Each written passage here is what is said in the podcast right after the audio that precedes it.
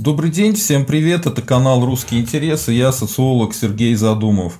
Сегодня у нас наш постоянный эксперт из Азербайджана Резван Гусейнов, он историк, политолог, очень известный в Азербайджане человек и уважаемый. Здравствуйте, Резван.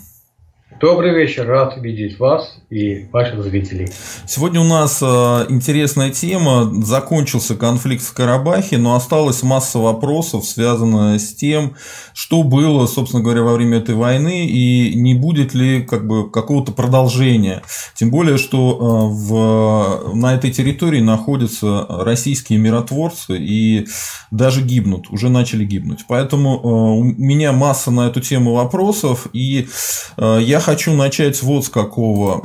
Какие итоги э, в этой войне для Азербайджана? Э, и военные, и политические, и территориальные, и моральные. Вот на ваш взгляд. Ну, сперва я, конечно, пользуясь случаем, хочу поздравить весь азербайджанский народ, более того, тюркские народы, мусульманские народы, ну и всех наших друзей, в том числе в Российской Федерации, с той большой победой, Великой Отечественной войне, вы, наверное, знаете, именно так названа Вторая Карабахская война, потому что если э, в Великой Отечественной войне 41-45 годов для СССР максимальная была оккупирована гитлеровской Германией 9% советских территорий, то у Азербайджана под оккупацией находилось около 20, и каждый восьмой житель Азербайджана или беженец, или вынужденный переселенец – ну, просто сами сравните по масштабам СССР и той войны, которая шла тогда, и по масштабам Азербайджана, что это было для нашей страны. Поэтому, если говорить о том, э, что принесла э, военно-политическая победа, это одно. Если мы говорим о том, как теперь э, восстановить мир и найти формулу сосуществования с армянской стороной, а это тоже очень важно, это другое. Затем, как управлять новыми геополитическими реалиями, которые не обязательно нравятся нашим соседям. У нас окружает пять стран. Более того, итоги Карабахской войны имели серьезное влияние не только на регион Кавказа и соседний, но и даже на Ближний Восток. И определенные телодвижения странные для нас, казалось бы, есть среди некоторых стран Персидского залива, арабских стран, не очень позитивные в нашем сторону и более того, то есть волны по э, направлению в сторону запада Европы и востока, и севера, и юга показывают, что новые реалии м, серьезно повлияли на геополитику разных регионов, и Азербайджан должен м, в этой ситуации понимать, что не всем это нравится, ну и, естественно, кооперироваться с теми, кому это нравится. Э, я хочу заострить, если можно, Сергей. Конечно внимание на том моменте, который считаю важным. Значит, за прошедшие 28 лет, 26 лет после оккупации, то есть если брать 92 или 94 год как исходная точка конца военного конфликта, или 95 год, когда было перемирие подписано, прошла четверть века, за этот период армянская сторона практически не сделала ни одного шага, чтобы попытаться мирным путем разрешить конфликт. То есть было у нее много шансов, и я думаю, при желании армянское руководство могло бы уйти от максималистских, скажем так, эйфорийских настроений, от эйфории и решить вопрос. Но этого не было сделано, никаких уступок не было. То есть э, сведен был на нет сам повод для мирных переговоров в итоге, к сожалению. И это уже произошло во время власти Пашиняна после 2018 года. Несмотря на наши надежды, что э, ну, пришел избранный народом руководитель демократичный вроде, хотя то, что э, при поддержке Сороса и других определенных кругов уже тогда у нас вызывало сомнение о том, что будут какие-то подвижки позитивные в мирном процессе. В итоге это все вылилось в прямое военное противостояние. И я думаю, немного неправильно, когда сегодня обвиняют только Пашиняна в том, что произошло, премьер-министр Армении. Он продукт своего народа, он продукт своих политических элит, в конце концов, того образования, которое преподается в Армении.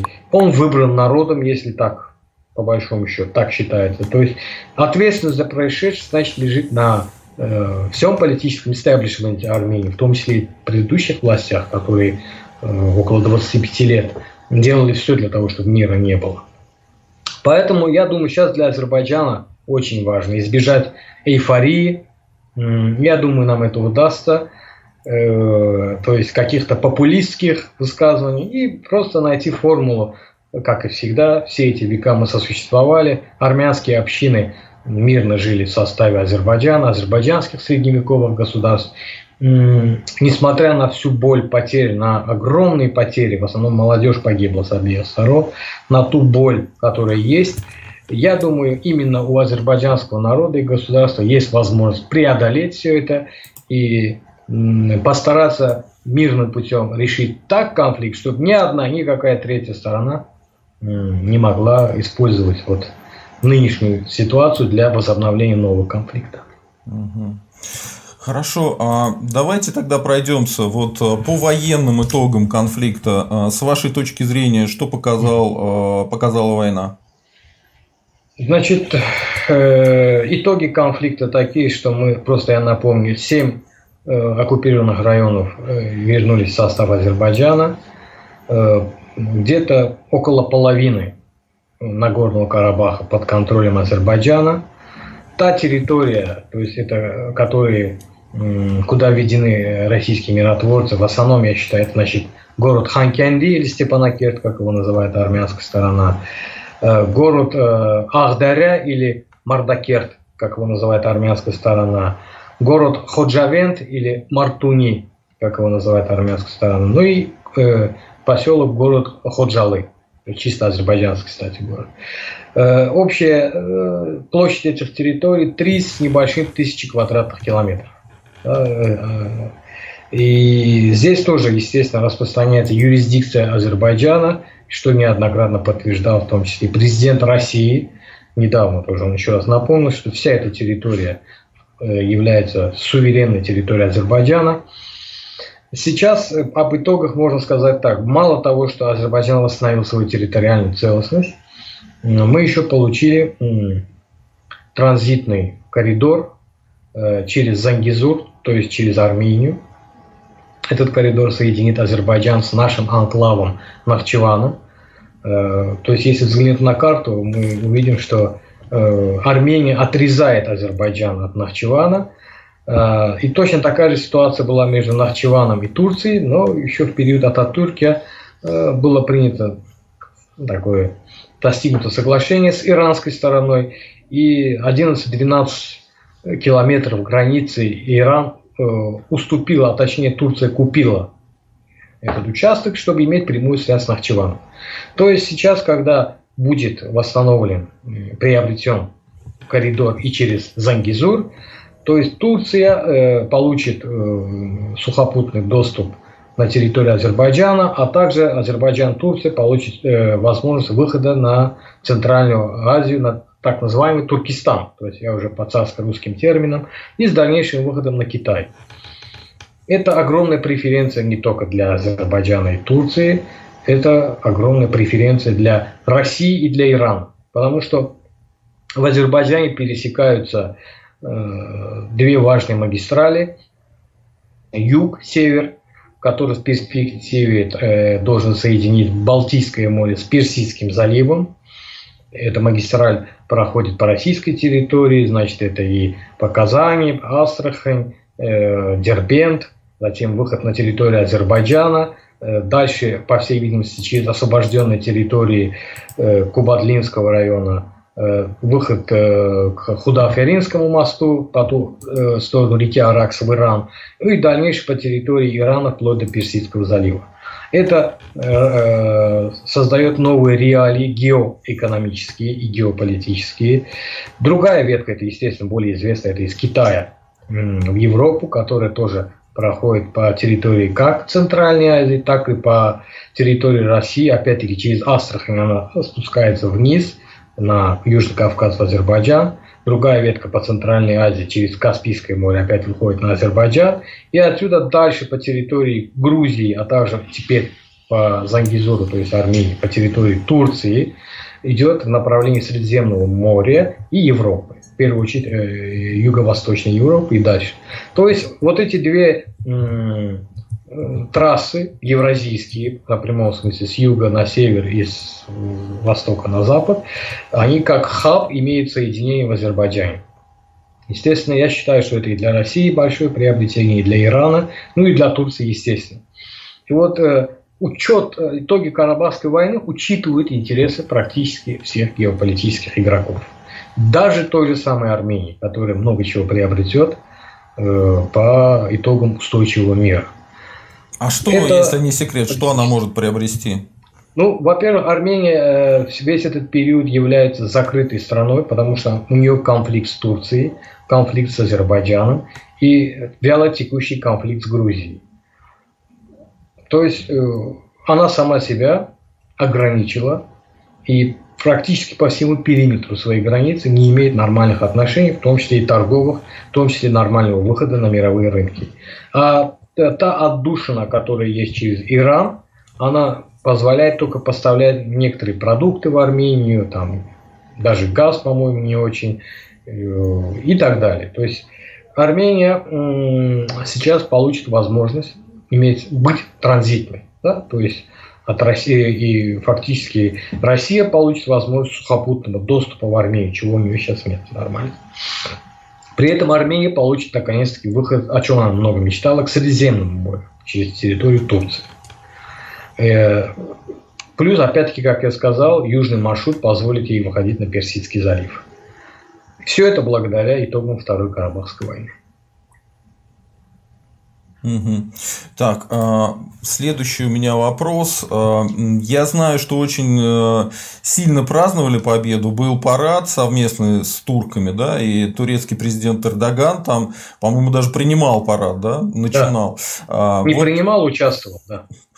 Насколько как бы морально изменился дух в Азербайджане после этой победы? Ну, фактически это победа в войне.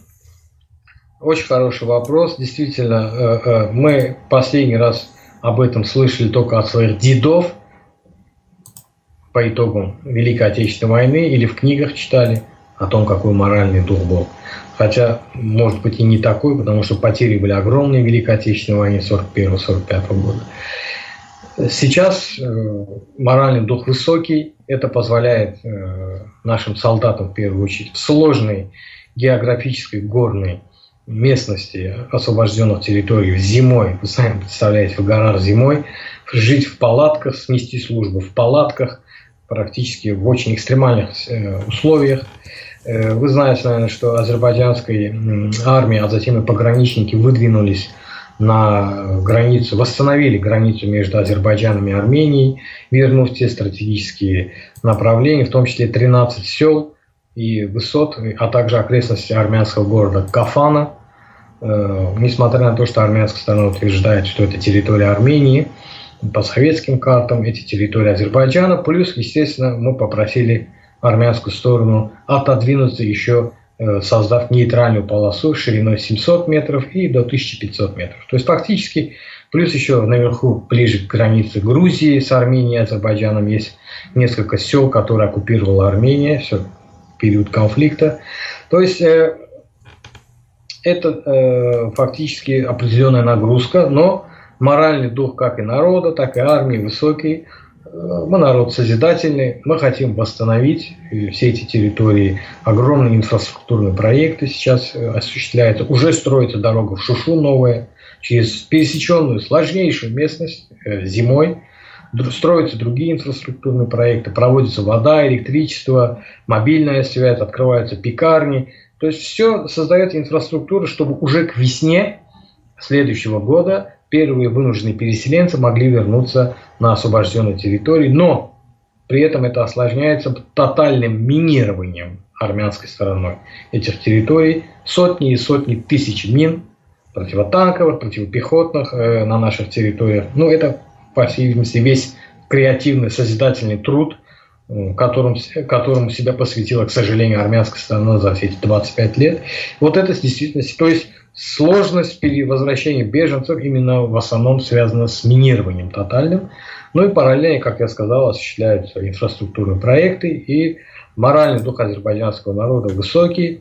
Э, мы готовы вновь играть ту высокую роль, которую всегда играли на Южном Кавказе. Мы видим, как нас поддерживают соседние народы, мы видим, как нас поддерживают народы Дагестана, народы России, русский народ. Вы знаете, что в этой войне воевало большое количество русских, русские погибали, ранены в этой войне. И только в Баку 140 тысяч русского населения. То есть население Азербайджана, русское население Азербайджана по численности превышает все русское население Дагестана, Чечни и других регионов Северного Кавказа. Плюс все, всего русского населения Грузии и Армении. То есть только в одном Азербайджане живет больше, чем во всех вышеперечисленных мною странах и регионах России. Поэтому большой вклад русской общины, других народов в составе Азербайджана. Мы, я хочу особо напомнить, что одним из первых, кто штурмовал и взял город Шушу, неприступную крепость, а вы, наверное, знаете, что это была уникальная была операция, фактически чуть ли не холодным оружием и огнестрельным оружием. Люди, э, воины поднимались по скалам. Одним из первых, кто ворвался в город, были лезгины. Э, одним из первых, кто водрузил флаг, был полковник Техран Мансимов и другие наши герои. Поэтому это общая победа всех народов Азербайджана. Здесь и евреи сражались, погибали, как я сказал, русские, лезгины, авары, таты, представители всех народов. И поэтому это наша общая победа, а представители всех этих народов живут не только в Азербайджане, они живут и в России, в Центральной Азии, в Дагестане, в Грузии и так далее. Поэтому я считаю, что не только моральный дух Азербайджана, но и всем, всех дружественных нам народов поднят благодаря тому, что наконец-таки разрешился вот этот город, разрубили мы этот Гордиев узел, я надеюсь, под названием Карабахский конфликт. У меня следующий вопрос. Соблюдается ли условия перемирия? А, была информация с армянской стороны, что якобы азербайджанцы продолжают наступление и захватили какие-то еще населенные пункты. Вот как вы это прокомментируете? Ну, дело в том, что после подписания мирного соглашения 9-10 ноября между президентом Азербайджана России и премьер-министром Армении были, конечно же, некоторые вопросы, которые просто физически невозможно было решить. То есть э, молниеносное наступление азербайджанской армии в том числе привело к тому, что какие-то стратегические высоты э, оказались в окружении, то есть определенные группировки армянских войск разгромленных прятались на этих высотах. Это было том случае, что касается двух сел Гадрутского района, потом направлений Зангеланского района, Лачинского района. И в течение периода после подписания мира, а также пока армянские войска выводились с Агдамского, Кельбаджарского, Лачинского района, азербайджанская сторона э, представила армянской стороне время, чтобы мирно, тихо эти люди покинули, то есть эти вооруженные люди ушли. Затем, несмотря, э, к сожалению, Армянская не отреагировала на это. Более того, пошла информация о том, что э, через пока еще слабо контролируемую тогда границу Азербайджана и Армении просочились вооруженные отряды из Армении, из Кафана, которые заняли некоторые господствующие высоты. И в армянских социальных сетях пошла информация, что эти люди будут биться до конца, они не уступят эти места и села. Э, Азербайджан обратился к российским миротворцам за посредничеством. Несмотря на все попытки российской стороны, эти ура-патриоты решили, что они будут держаться до конца. Поэтому азербайджанская сторона вынуждена была провести даже не войсковую операцию, это была небольшая э, антитеррористическая операция сил э, войск специального назначения и СГБ Азербайджана, службы государственной безопасности – Э, и вот войска спецназа и службы государственной безопасности э, просто очистили эти участки, взяли в плен в общей сложности 100 э, с лишним, по некоторым цифрам более 200 взяли пленных армянских. Российская сторона по, значит, по просьбе Азербайджана был предоставлен коридор, чтобы вывести этих горе-вояк. Российская сторона предоставила этот коридор на ту территорию, которая контролируется российскими миротворцами. Часть этих людей была выведена, но на этом конфликт не исчерпался, и в течение практически недели шли небольшие стычки. по итогам которого, опять-таки, группы по 60, 70 и 62 человека были взяты в плен и переданы армянской стороне.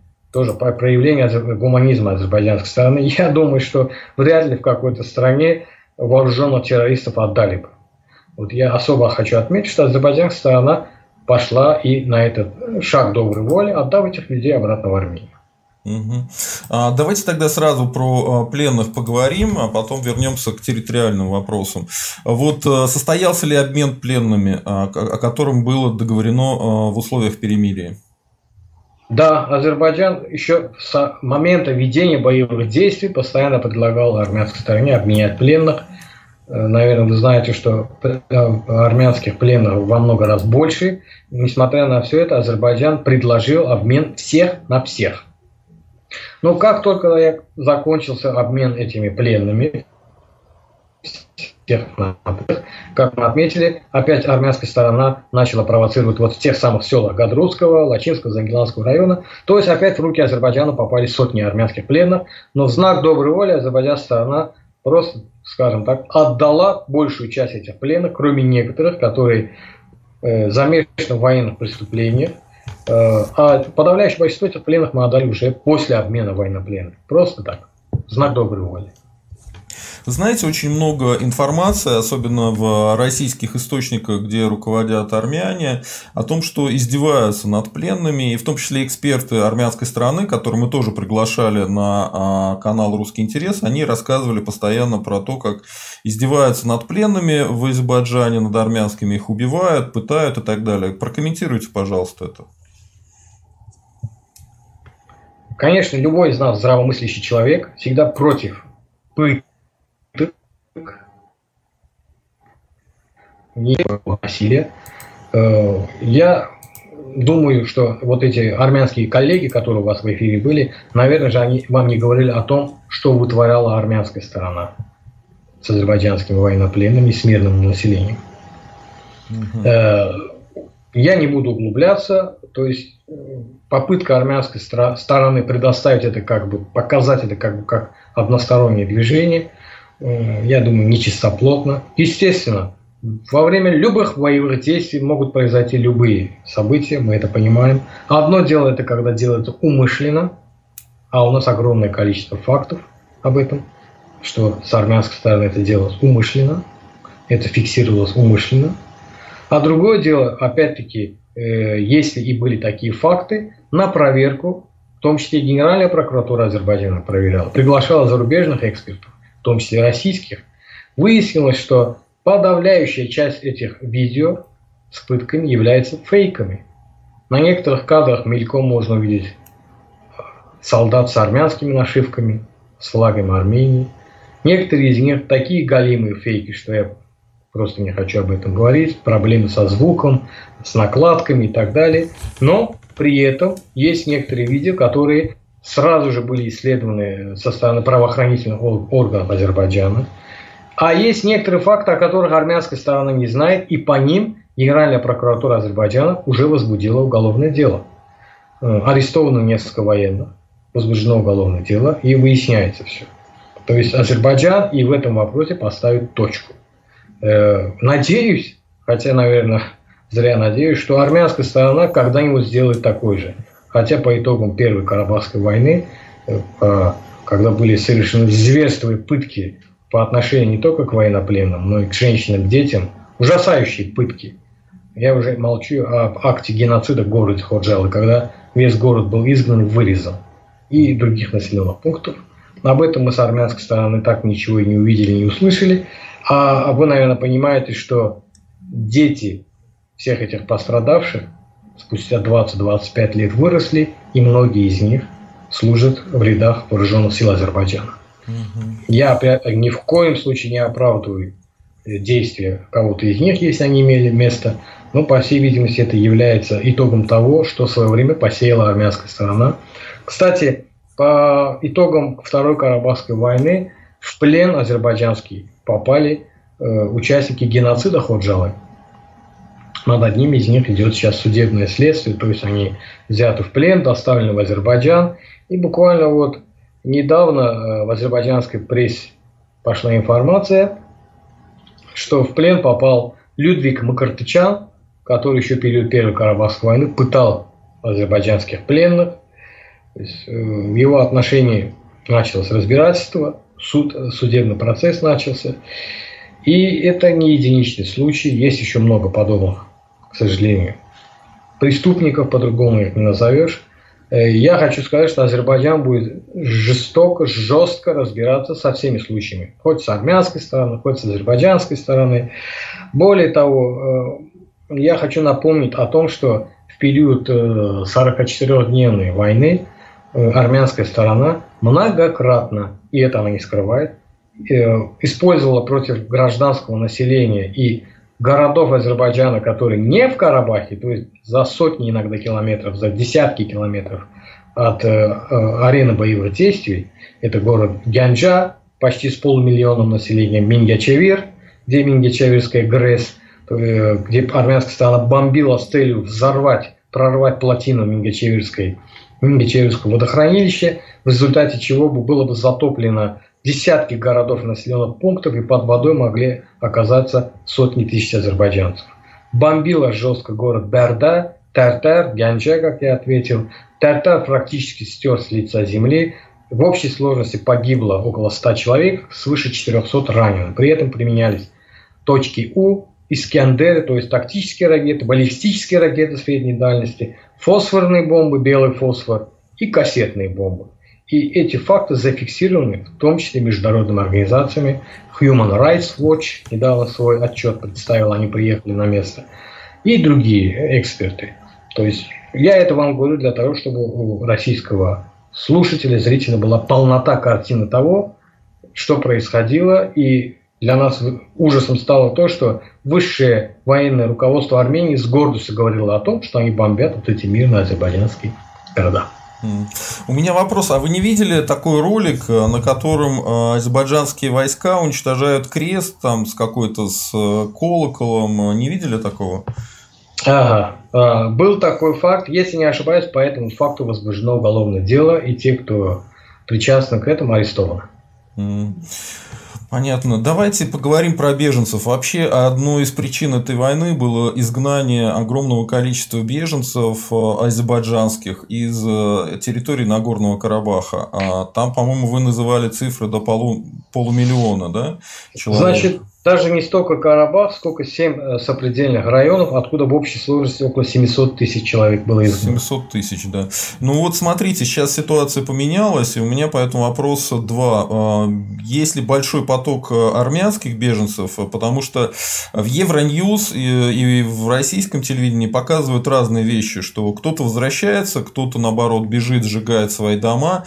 Вот в целом, как бы вы охарактеризовали ситуацию с возвращением азербайджанских беженцев и с тем, что происходит с армянскими а, жителями вот этих территорий? Ну, как мы отметили, для возвращения азербайджанских э, вынужденных переселенцев, потому что у нас беженцами являются тех, кого изгнали из Армении в конце 80-х, в начале 90-х годов. Кстати, изгнание азербайджанцев из Армении мало известно. Тогда около 250 тысяч азербайджанцев изгнали, 214 убили, расчленили. То есть это я говорю конец 87-го, начало 88-го года, еще до так называемых сумгаитских событий и погромов. А еще у нас 700 тысяч, как я сказал, вынужденных переселенцев с территории Азербайджана, то есть Карабах и семи районов. В общей сложности около миллиона э, беженцев, вынужденных переселенцев, что явля, являлось на тот момент, значит, каждый восьмой житель Азербайджана был беженцем. То есть, понимаете, это конкретная гуманитарная катастрофа была. Э, и э, сейчас, естественно, их количество выросло за прошедшие 25 лет э, выросло новое поколение. Приблизительно у нас уже людей, которые пострадали тогда, их уже около полтора миллиона. А их возвращение осложнено, как я сказал, тотальным минированием освобожденных территорий со стороны Армении за эти 25 лет.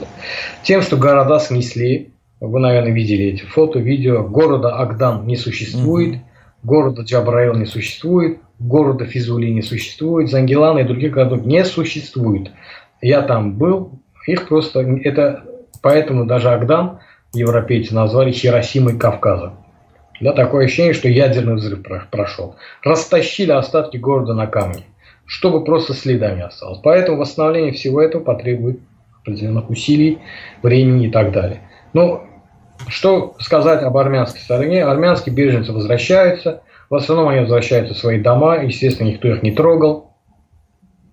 При этом, конечно же, некоторые, возможно, дома подверглись бомбежке, но, опять-таки, я хочу отметить, что в отличие от того, что сделано было с домами и жильем азербайджанской стороны, армяне возвращаются в Ханкенде, Степанакер, другие города, в основном в Ханкенде, Российские миротворцы помогают во всем, чтобы создать им нормальные условия для проживания, так для обеспечения. И э, на данном этапе, насколько я знаю, у Азербайджана есть отдельная программа по восстановлению, в том числе и обеспечению армянского населения Карабаха. И эта программа начнет действовать, по всей видимости, со следующего года. Многое зависит от армянской стороны готовы, готовы ли они интегрироваться, то есть жить нормально. Потому что, я как отметил, будут предоставлены все условия наравне с другими. У нас в Азербайджане, в Баку и в других в Гянде живет в общей сложности около 30 тысяч армян. То есть весь период конфликта они жили и живут. И э, никаких проблем нет. То же самое я могу сказать о карабахских армянах. Мне звонят, пишут многие карабахские армяне, которые проживают в России, в Украине, в других странах, они изъявляют желание вернуться, жить в составе Азербайджана в Карабахе. Я надеюсь, что э, карабахские армяне, которые проживают в Карабахе, тоже понимают, что э, надо обратно интегрироваться, жить вместе. И, как я отметил, то есть Азербайджан приложит все усилия для того, чтобы они нормально интегрировались, были обеспечены работой, кредитами и так далее. То есть, если не ошибаюсь, со следующего года начнется процесс, то есть получение азербайджанских паспортов, регистрация и другие все процессы, которые в итоге приведут э, к тому, что вы, а, карабахские армяне, были нормально интегрированы в азербайджанское пространство.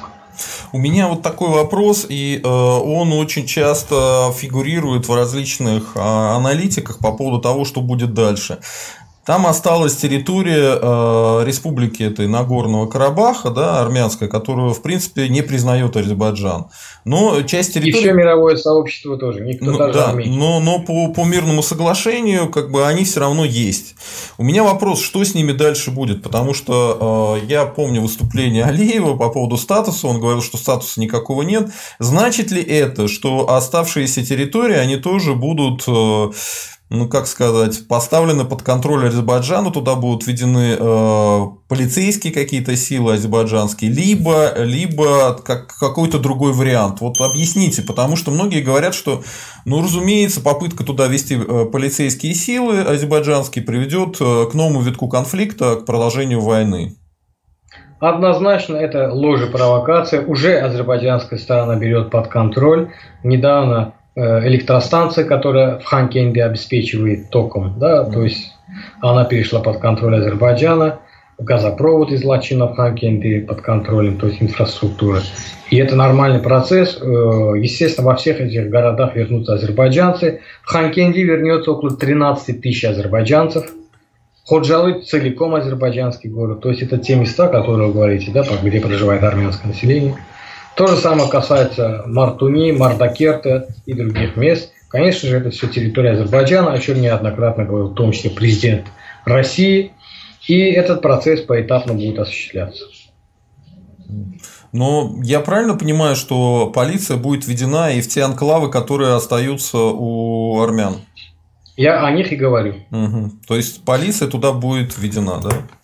А когда? Однозначно все силы будут введены, потому что население этих анклавов было в том числе азербайджанские, их откуда, оттуда изгнали, угу. и они, они вернутся туда. Угу. А когда это произойдет? Если не ошибаюсь, с весны следующего года должен начаться этот процесс. Угу. Понятно. По территориям, по, а, вот, по условиям перемирия, все а, территории армяне передали, да? А, по... по Нет, договору. есть еще, э, значит, еще есть вот несколько высот, в том числе Красный базар, это в направлении Худжавенда, угу. где вот эти закупоренные силы, пока что Азербайджан проявляет свое миролюбие, азербайджанская армия. То есть есть еще точки, которые ждут своего решения. Я надеюсь, армянская сторона примет верное решение мирное решение, то есть э, мы тоже не хотим напрягать ситуацию, но в любом случае все эти моменты будут решены. И чем больше армянская сторона будет тянуть с этим моментом, а точнее не армянская сторона, там уже разрозненные отряды, которые непонятно кому подчиняются, тем больше они дают или, скажем так, развязывают руки для азербайджанской армии затягивают восстановление нормального мирного процесса. А вот была такая информация, что на этих территориях, э, ну, по крайней мере, так говорил Пашинян, что если бы э, не решили вот это перемирие сделать, то там была бы заключена группировка армянских войск. Эта группировка уже вышла с оставшихся территорий э, вот этой республики армянской? Республики Армянской или вы говорите о Карабахе? Вот в Карабахе там же была э, республика Нагорный Карабах армянская, да, то есть. Да, но ее уже не существует, ее никто не признает. Это, я как сказал, уже юрисдикция Азербайджана. Угу. С весны туда начнется возвращение и ну восстановление вот, всех. А вот эти военные, которые там были армянские, они там остаются или они оттуда будут выведены через коридор?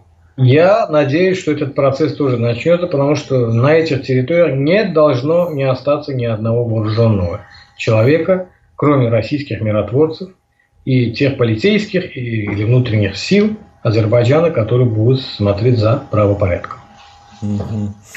Понятно. А, ну вот это тоже, мне кажется, точка возможного конфликта, который может быть. А, Я а... понимаю вас, но согласитесь, это будет просто, мягко говоря, не в интересах э, армянского населения Карабаха.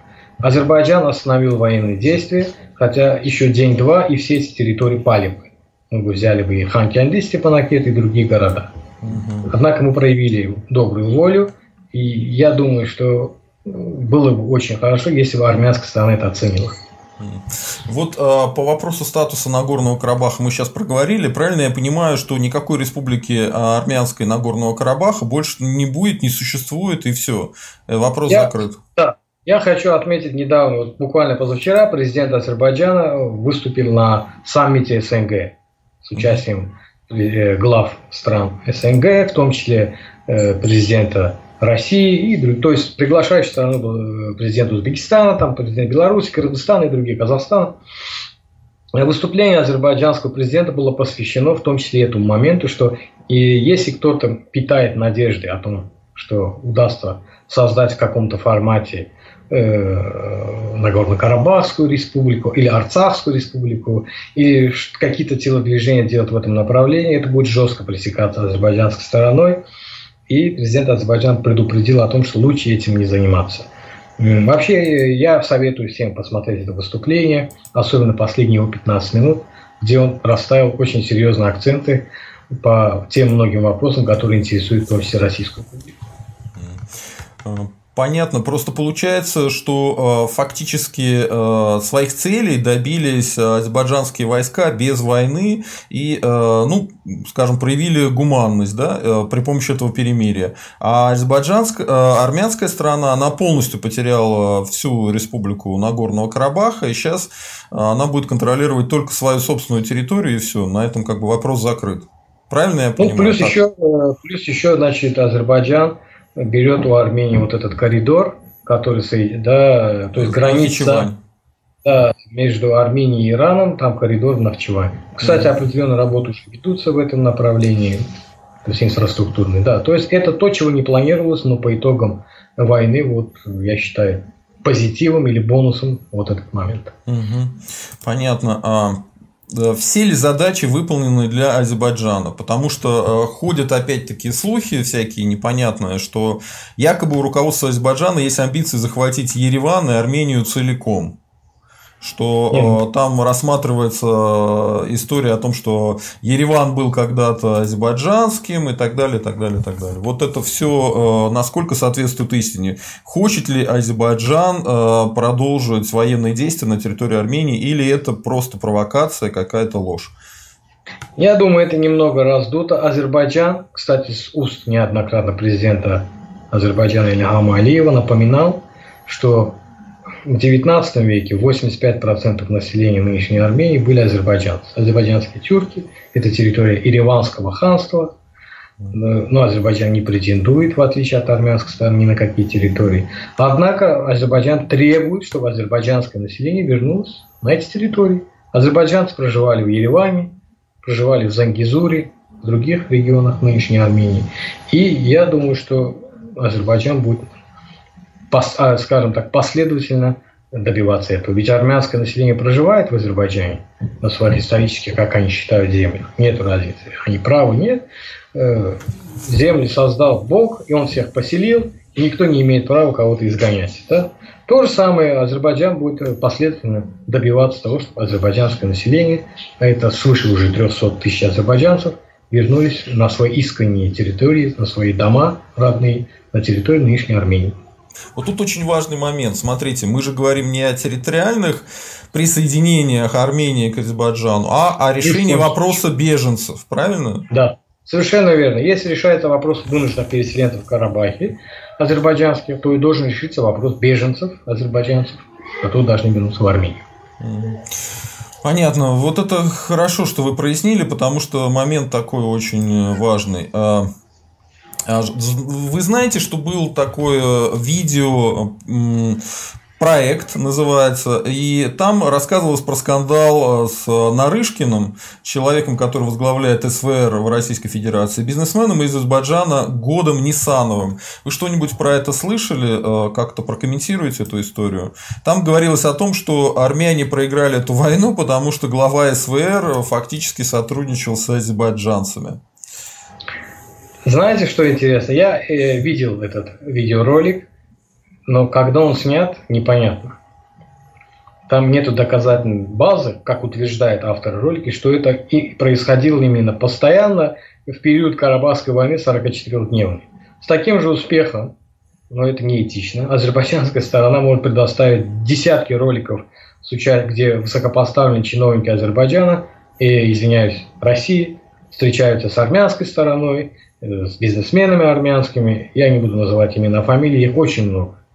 И все это можно связать в некий такой клубок, собрать ролик и потом что-то от этого отталкиваясь доказывать публике, которая, конечно, не сведущая в этих вопросах. Ну, а вообще сам этот бизнесмен известен в Азербайджане? Он там уважаемый человек? Год Нисанов, да, но он долгий год уже проживает в России. И, конечно, его историческая родина Азербайджан, но он проживает в России. Угу. Так, а вот еще один важный вопрос. В прошлый раз вы говорили, что у Азербайджана есть определенные национальные интересы, и в Конституции написано, что никаких как бы, военных союзов ни с кем заключаться не будут, и в том числе не будет никаких военных иностранных баз на территории Азербайджана. В связи с этим вопрос, а вот турецкие военные базы на территории Азербайджана будут или нет? Потому что уже какие-то центры с турецкими военными на территории Азербайджана есть по результатам перемирия, да, которое заключено по конфликту в Карабахе? Ну, у меня такой встречный вопрос. Российские миротворцы на территории Азербайджана – это военная база, по вашему мнению? Ну, я даже не знаю.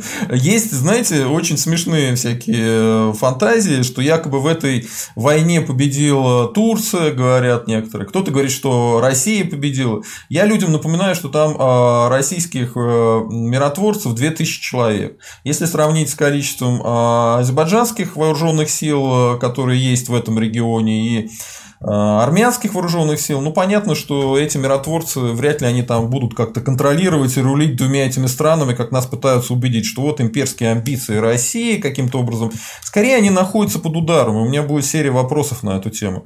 Вот, поэтому я вижу, что здесь скорее российские миротворцы, они но это не военная база, это скорее источник проблем в будущем для российской общественности. Вот мне так кажется. Ну, сами понимаете, из кого экипирована состоит вот эта российская миротворческая группа. И, да, не будем углубляться, то есть это высокопрофессиональные специалисты, десантники, и не просто десантники, и не просто спецназ. Ну, мы уверены в себе, мы уверены в России, да, и в тех словах, которые сказал президент России Владимир Владимирович Путин. Мы уверены в своей армии. А что касается турецких инструкторов или э, саперов, недавно приехала большая группа турецких саперов разминировать, помочь нам разминировать, но армянская и некоторая российская пресса показала это, вот смотрите, мол, вот э, турецкие военные э, усиливают свою группировку на территории Азербайджана. Во-первых, это обговорено с российской стороны. Вы знаете, что создается общий мониторинговый центр российско-турецкий в городе Агдам в Карабахе на территории Азербайджана. И это все обговорено, это все нормально. Я понимаю, то есть это не приведет ли это, как вы говорите, к милитаризации региона, да? Ну, а все эти годы шла тотальная милитаризация региона, эскалация конфликта, да? Вооружение, гонка вооружений шла из-за неразрешенного карабахского конфликта. Вот сейчас как раз-таки намного лучше, то есть демилитаризация на лицо э, и баланс э, российских, турецких сил, он позволяет нам говорить о том, что, по всей видимости, если российская и турецкая сторона нашла общий язык в Сирии, в Ливии, да, то, наверное, уж точно и здесь они найдут общий язык. А концепция не поменялась? Турецкую военную базу Азербайджан не захотела себя разместить? Нет, концепция не меняется, то есть э, военной базы нету. И если бы это было официально э, заявлено юридически, то мы, наверное, раньше всех об этом узнали. Понятно. Хорошо, идем дальше. А, вот у меня такой вопрос. А, мы с вами разговаривали о том, что есть проармянское лобби в Российской Федерации.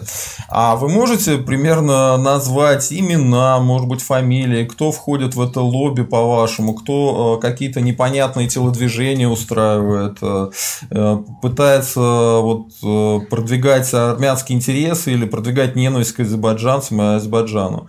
Есть такие силы вот э, с фамилиями. Ну, ну вот Нарышки, например, он входит в нее, там Лавров, Мишустин.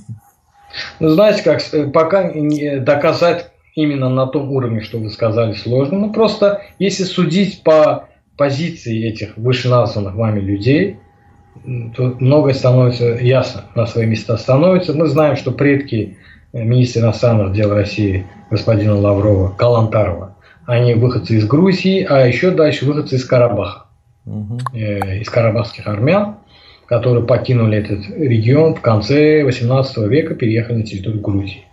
Я ничего не утверждаю, ну, наверное, для каждого человека близки его этнические корни, и господин Лавров об этом неоднократно говорил. То же самое касается премьер-министра Мишустина. Более того, если мы говорим о прямом армянском лоббинге, то это, конечно же, глава САР, э, да, армян России, Союз армян России, араб армян, можно сказать э, о Гаврилянове, одним из сильнейших медиамагнате да, России. Можно сказать о Маргарите Симонян. Я думаю, не надо описывать, какие ресурсы под ней, у нее. Можно сказать о таких проектах, как ТНТ, Comedy Club, который тоже soft power, то есть мягкая сила. Ну и десятки подобных примеров, допустим, того же самого ведущего Соловьева, Багдасарова и всех этих, которые говорящих голов, которые э, создают повестку и формируют ее у российского обывателя. Повестка, наверное, каждый из вас видел, она, мягко говоря, вовсе не комплементарная к Азербайджану. Поэтому у нас есть полное основание говорить о том, что серьезные финансовые э, вложения или вкачивать серьезные финансы в антиазербайджанскую пропаганду на территории и в российском эфире. А, у меня к вам вопрос, который я вам уже задавал, и, честно говоря, ответа до сих пор нету. Что это за странные санкции на Азербайджан по поводу армян и яблок. Такие же санкции были наложены на Турцию. Э, в связи с чем это вообще, по-вашему, произошло? Не, не прояснилась ли ситуация? Потому что, ну вот у меня в чате масса людей спрашивают, в том числе и спонсоры, кто поддерживает наш канал, что это такое было, вот запрет армянских помидор, что это за ерунда? Я думаю, там что-то перепутали, потому что недели две назад был запрет на азербайджанские помидоры и яблоки. То есть российская сторона запретила, потом запрет отменили. Затем в период войны армянская сторона наложила запрет на турецкие товары. Да, представляете, все эти годы Армения получает огромный, скажем так, поток турецких товаров. Uh-huh. Одевается, кушает, пьет. И сотни тысяч армян, нелегалов, работают на территории Турции.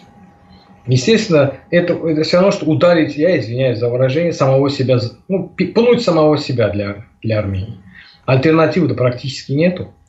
И если речь идет об этом, то есть Азербайджан санкции не накладывает, Азербайджан, наоборот, страна, которая экспортирует и России, и Грузию, и везде. Нет, я имею в виду вот эти российские санкции на азербайджанские помидоры. Что это вообще, откуда это взялось, по вашему мнению? Потому что, ну, в Москве я много кого спрашивал, и, ну, не знаю, ни один мой эксперт не сказал мне это потому-то, потому-то. Все говорят, ну, мы не знаем, мы не понимаем, что вообще произошло. Значит ли это, что это ну, какой-то конфликт между Россией и Арменией теперь происходит? Или это просто ну, какая-то это... ерунда? Ну, э, вариантов думаю, масса. Сила... Кто-то говорит, что это просто там э, санитарные какие-то нормы. Ну, я, я не понимаю. По-моему, это и есть сила того армянского лоббинга, но она обломалась. Да? То есть была попытка через э, определенные госструктуры и через медиа попытаться рассорить Азербайджан с Россией, но эта попытка не удалась. Хорошо. А, есть ли угроза а, для российских миротворцев, а, по вашему мнению, и с чьей стороны? А, потому что, да, потому, потому, что, потому что этот вопрос больше всего, наверное, интересует зрителей нашего канала. Потому что уже есть трупы, э, был сбит вертолет сначала азербайджанскими силами, да, это, как я понимаю, была случайность, извинилась а, это были не страна. миротворцы, извиняюсь. Это были э, военные с российской военной базы номер 102 из Гюмри, с Армении. Угу. Вот, потом, а, потом уже а, погиб вот совсем недавно офицер, который занимался разминированием как раз. Ну, там была армянская, значит, уже мина. Совершенно верно. То есть, российский, первая кровь российского миротворца пролилась, потому что, как я сказал, идет, шло тотальное минирование территорий. До этого тоже был подрыв, очень трагическая ситуация. Легендарный полковник азербайджанский скажем так, герой войны, Бабек, имя легендарное, кстати, он, э, пытаясь помочь армянской стороне э, в направлении Мадагис, Суговушан, это север, который Азербайджан освободил, он собрал, э, армяне панически бежали, очень много трупов было, он собрал их в одном месте, в одном доме, с той целью, что потом ждать, когда армянская сторона э, согласится прийти забрать трупы. И вот э, при посредничестве российских миротворцев достигнуто было соглашение около месяца тому назад. Группа, значит, в которую входили российские миротворцы, представители армянской стороны и азербайджанские военные, в том числе вышеперечисленный мной офицер, который собрал в этом здании эти трупы. Э, к сожалению, кто-то, ну, сами понимаете, кто, по всей видимости, с армянской стороны, заминировал это здание, хотя за день до этого оно не было заминированным. В результате, то есть азербайджанский офицер, который хотел сделать доброе дело, он погиб, угу. ранены российские миротворцы, а сейчас опять недавно российский миротворец погиб на армянской мине. И, к сожалению, это может продолжиться, потому что мы буквально дней 10 назад я был на освобожденных территориях, делал съемки. Очень сложно. Извиняюсь, ногу за асфальт в сторону нельзя положить. До такой степени заминированные э, останки мечетей, кладбища, водопровод, все, что инфраструктура. Зная, что азербайджанцы, вернувшись, первым делом пойдут почти память усопших на кладбищах, да, пойдут к своим останкам домов, э, все это заминировано. То есть, я еще раз повторяю, вся креативность армянской стороны за эти 25 лет весь их интеллектуальный потенциал и финансовый был направлен, к сожалению. Ведь они могли бы воссоздать эти, если это их земля. Да, Сергей, просто чисто, скажем так, по понятиям. Зачем они это делали, если это их земля? Значит, не их земля. Зачем они сжигали, уходя дома? Азербайджанские дома, в которых они жили 25 лет оккупированные. Зачем срубали деревья? Зачем все? Забивали скот – Азербайджанцы, уходя из своих домов, забирали с собой только ключ от дома и документы, если успевали. Если выживали. Потому что они хозяева этих домов. И они знали, что обязательно вернутся в свои дома. Хотя домов уже нет, как я отметил. Армянская сторона, к сожалению, уходя, сжигала, ну, как преступник или вор, который сжигает место преступления. Поэтому в контексте угрозы для российских миротворцев, в первую очередь, я думаю, это минирование. А не может быть каких-то провокаций э, с нападением на миротворцев, потому что, с, по крайней мере, с армянской стороны я уже слышал высказывание, что российские миротворцы – это оккупанты армянской территории вместе с турками и азербайджанцами. То есть, не может ли быть каких-то федоинов, да, которые начнут палить по русским? Да, однозначно это возможно. И это является одних, одной из проблем. Потому что к сожалению, умонастроение э, определенных кругов в Армении подпитывает умонастроение и реваншистские какие-то, да. Я бы даже не сказал реваншизм. Э, к сожалению, э, армяне стоят у истоков терроризма. Еще в конце 19 века захват банков, теракты, то есть и не исключено, что сейчас они тоже перейдут. И они об этом открыто говорят, что война только началась, мы учиним террор. Ну давайте. Учинили террор в начале 20 века на территории Османской Турции, да? Армянские террористы, дашнаки.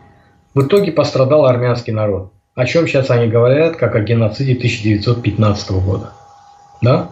То есть тотальный террор на территории Турции привел к этим плачевным событиям.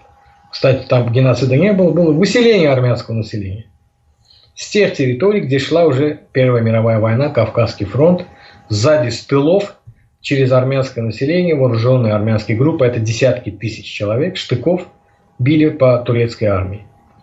И что сейчас армянская сторона хочет повторить этот опыт в Карабахе, к чему это приведет? Приведет к тому, что как сейчас на территории Турции, э, территория фактически потеряна для армянской стороны, такая же ситуация может создаться для карабахской армии. А зачем им это надо? Я думаю, что это даже не им надо. Это нужно определенным зарубежным кругам, в том числе армянским диаспоральным на Западе, которые из кожи будут лезть вон, чтобы навредить в том числе деятельности миротворческой, э, вот этой российской миротворческой миссии в Карабахе. Понятно. А, ну, это, конечно, меня не радуют такие истории, потому что все-таки получается, что это больше а, как заложники, 2000 заложников российских там. И в любой конфликт а, может привести к тому, что опять в трупы поедут. Ладно, а у меня вот такой вопрос. А, в Армении сейчас политическая ситуация крайне нестабильная. Пашиняна а, требует, чтобы он ушел в отставку. В любой момент там может измениться режим или правительство. Вот вот по вашей оценке, к чему может привести в этом случае новый виток конфликта, потому что как раз они хотят его смести под лозунгом того, чтобы вот эта война, она, ну, Пашинян предал, а, что все он там, значит, могли бы воевать дальше и так далее. Хотя с точки зрения военной, после падения Шуши вопрос закрыт, да, был. Понятно, что оно бы там все упало. И как бы мы не относились к Пашиняну, но он прав, когда сказал, что уже не было никакой возможности, и, собственно говоря, армянские военные говорили, что надо заключать перемирие. Вот э, вы оцениваете как риск э, нарушения перемирия возможность смены правительства в Армении? Ну, во-первых, надо отдать должное Пашиняну, что он четко, когда у него спросили, зачем он в самом начале конфликта его не остановил. Ведь у него были шансы неоднократные. И Азербайджан предоставлял эти шансы, были гуманитарные перемирия, буквально через несколько дней после возобновления боев чтобы остановить эту бойню, как они называют. Да? 80% техники э, уничтожено армянской. И я не буду называть цифры, но это катастрофическое количество живой силы уничтожено или ранено. Да? Зачем он не остановил? И он четко ответил, что потому что его силовики и высшее руководство военное а, его снабжали информацией, что все хорошо, армянская армия идет вперед, и он слушался своего высшего военного руководства. Принципе, так оно и есть. Президент, премьер-министр и так далее, он слушается свое окружение военное. Так что виноват не столько Пашинян, если его сейчас пытаются обвинять, но и то самое руководство, которое принимало решение и бросало на эту бойню армянских солдат. А сейчас все валить на Пашиняна легко. Ну давайте гипотетически. Уже более месяца каждый день пресса утверждает, что завтра свергнут Пашиняна да, угу. ясно, что у него психологическое состояние сложное. Ему очень сложно, я понимаю. Ну, допустим, его свергли. Кто придет к власти? Военная хунта? Хорошо. реваншисты. Придут к власти нацисты, реваншисты. Вы знаете, что в Армении культ нацизма своеобразный. Он называется цегакрон, это армянский нацизм, поклонение Горигину Нжде, нацистскому коллаборационисту и так далее. Хорошо, пришли эти силы. Им это нужно только для того, чтобы свергнуть Пашиняна. Что они будут делать? Они могут только объявить террористическую войну Азербайджану. Как мы только что до этого отметили, пострадает в том числе российские миротворцы. Я не думаю, что у них крыша так поехала, чтобы в этой ситуации, кроме лозунгов, дальше пойти. Конечно, сейчас легко, они могут эти лозунги поднимать, что придут к власти, реваншизм да, свой проявит, э, начнется война, но в ближайшие годы это нереально. А если пришедший к власти новое руководство Армении начнет заново э, делать все, чтобы, как они говорят, третью Карабахскую начать, Азербайджан все это будет видеть. Я вас уверяю, у Азербайджана есть много рычагов для того, чтобы опять остудить эти горячие головы. И в этот раз мы не будем ждать 10, 20, 25 лет. Я думаю, лучше все-таки, надеюсь, что те, кто хотят прийти, прийти к власти в Армении, они понимают, что этот реваншизм приведет к тотальной трагедии для армянского народа и армянского государства на Кавказе. У меня вот такой вопрос, он сформулировался, когда я послушал ваш ответ. А может случиться такая ситуация, если э, к власти в Армении придет наоборот правительство, которое захочет э, дружеские, нормальные отношения выстроить с Азербайджаном, замерить эту историю, перейти просто на торговлю, на какое-то общение, решить вопрос с беженцами. Возможен ли э, крепкий, нормальный мир э, вот, Армении и Азербайджану? Можно вот это прекратить бесконечный значит, конфликт э, армяно-азербайджанский, который уже больше ста лет происходит? Очень хороший вопрос. Здесь два варианта или два сценария развития событий. Во-первых, мы знаем, что Запад, в первую очередь США и Франция, очень недовольны итогами этой Карабахской войны и тем, что Россия усилила свои позиции. Россия, Турция усилила свои позиции.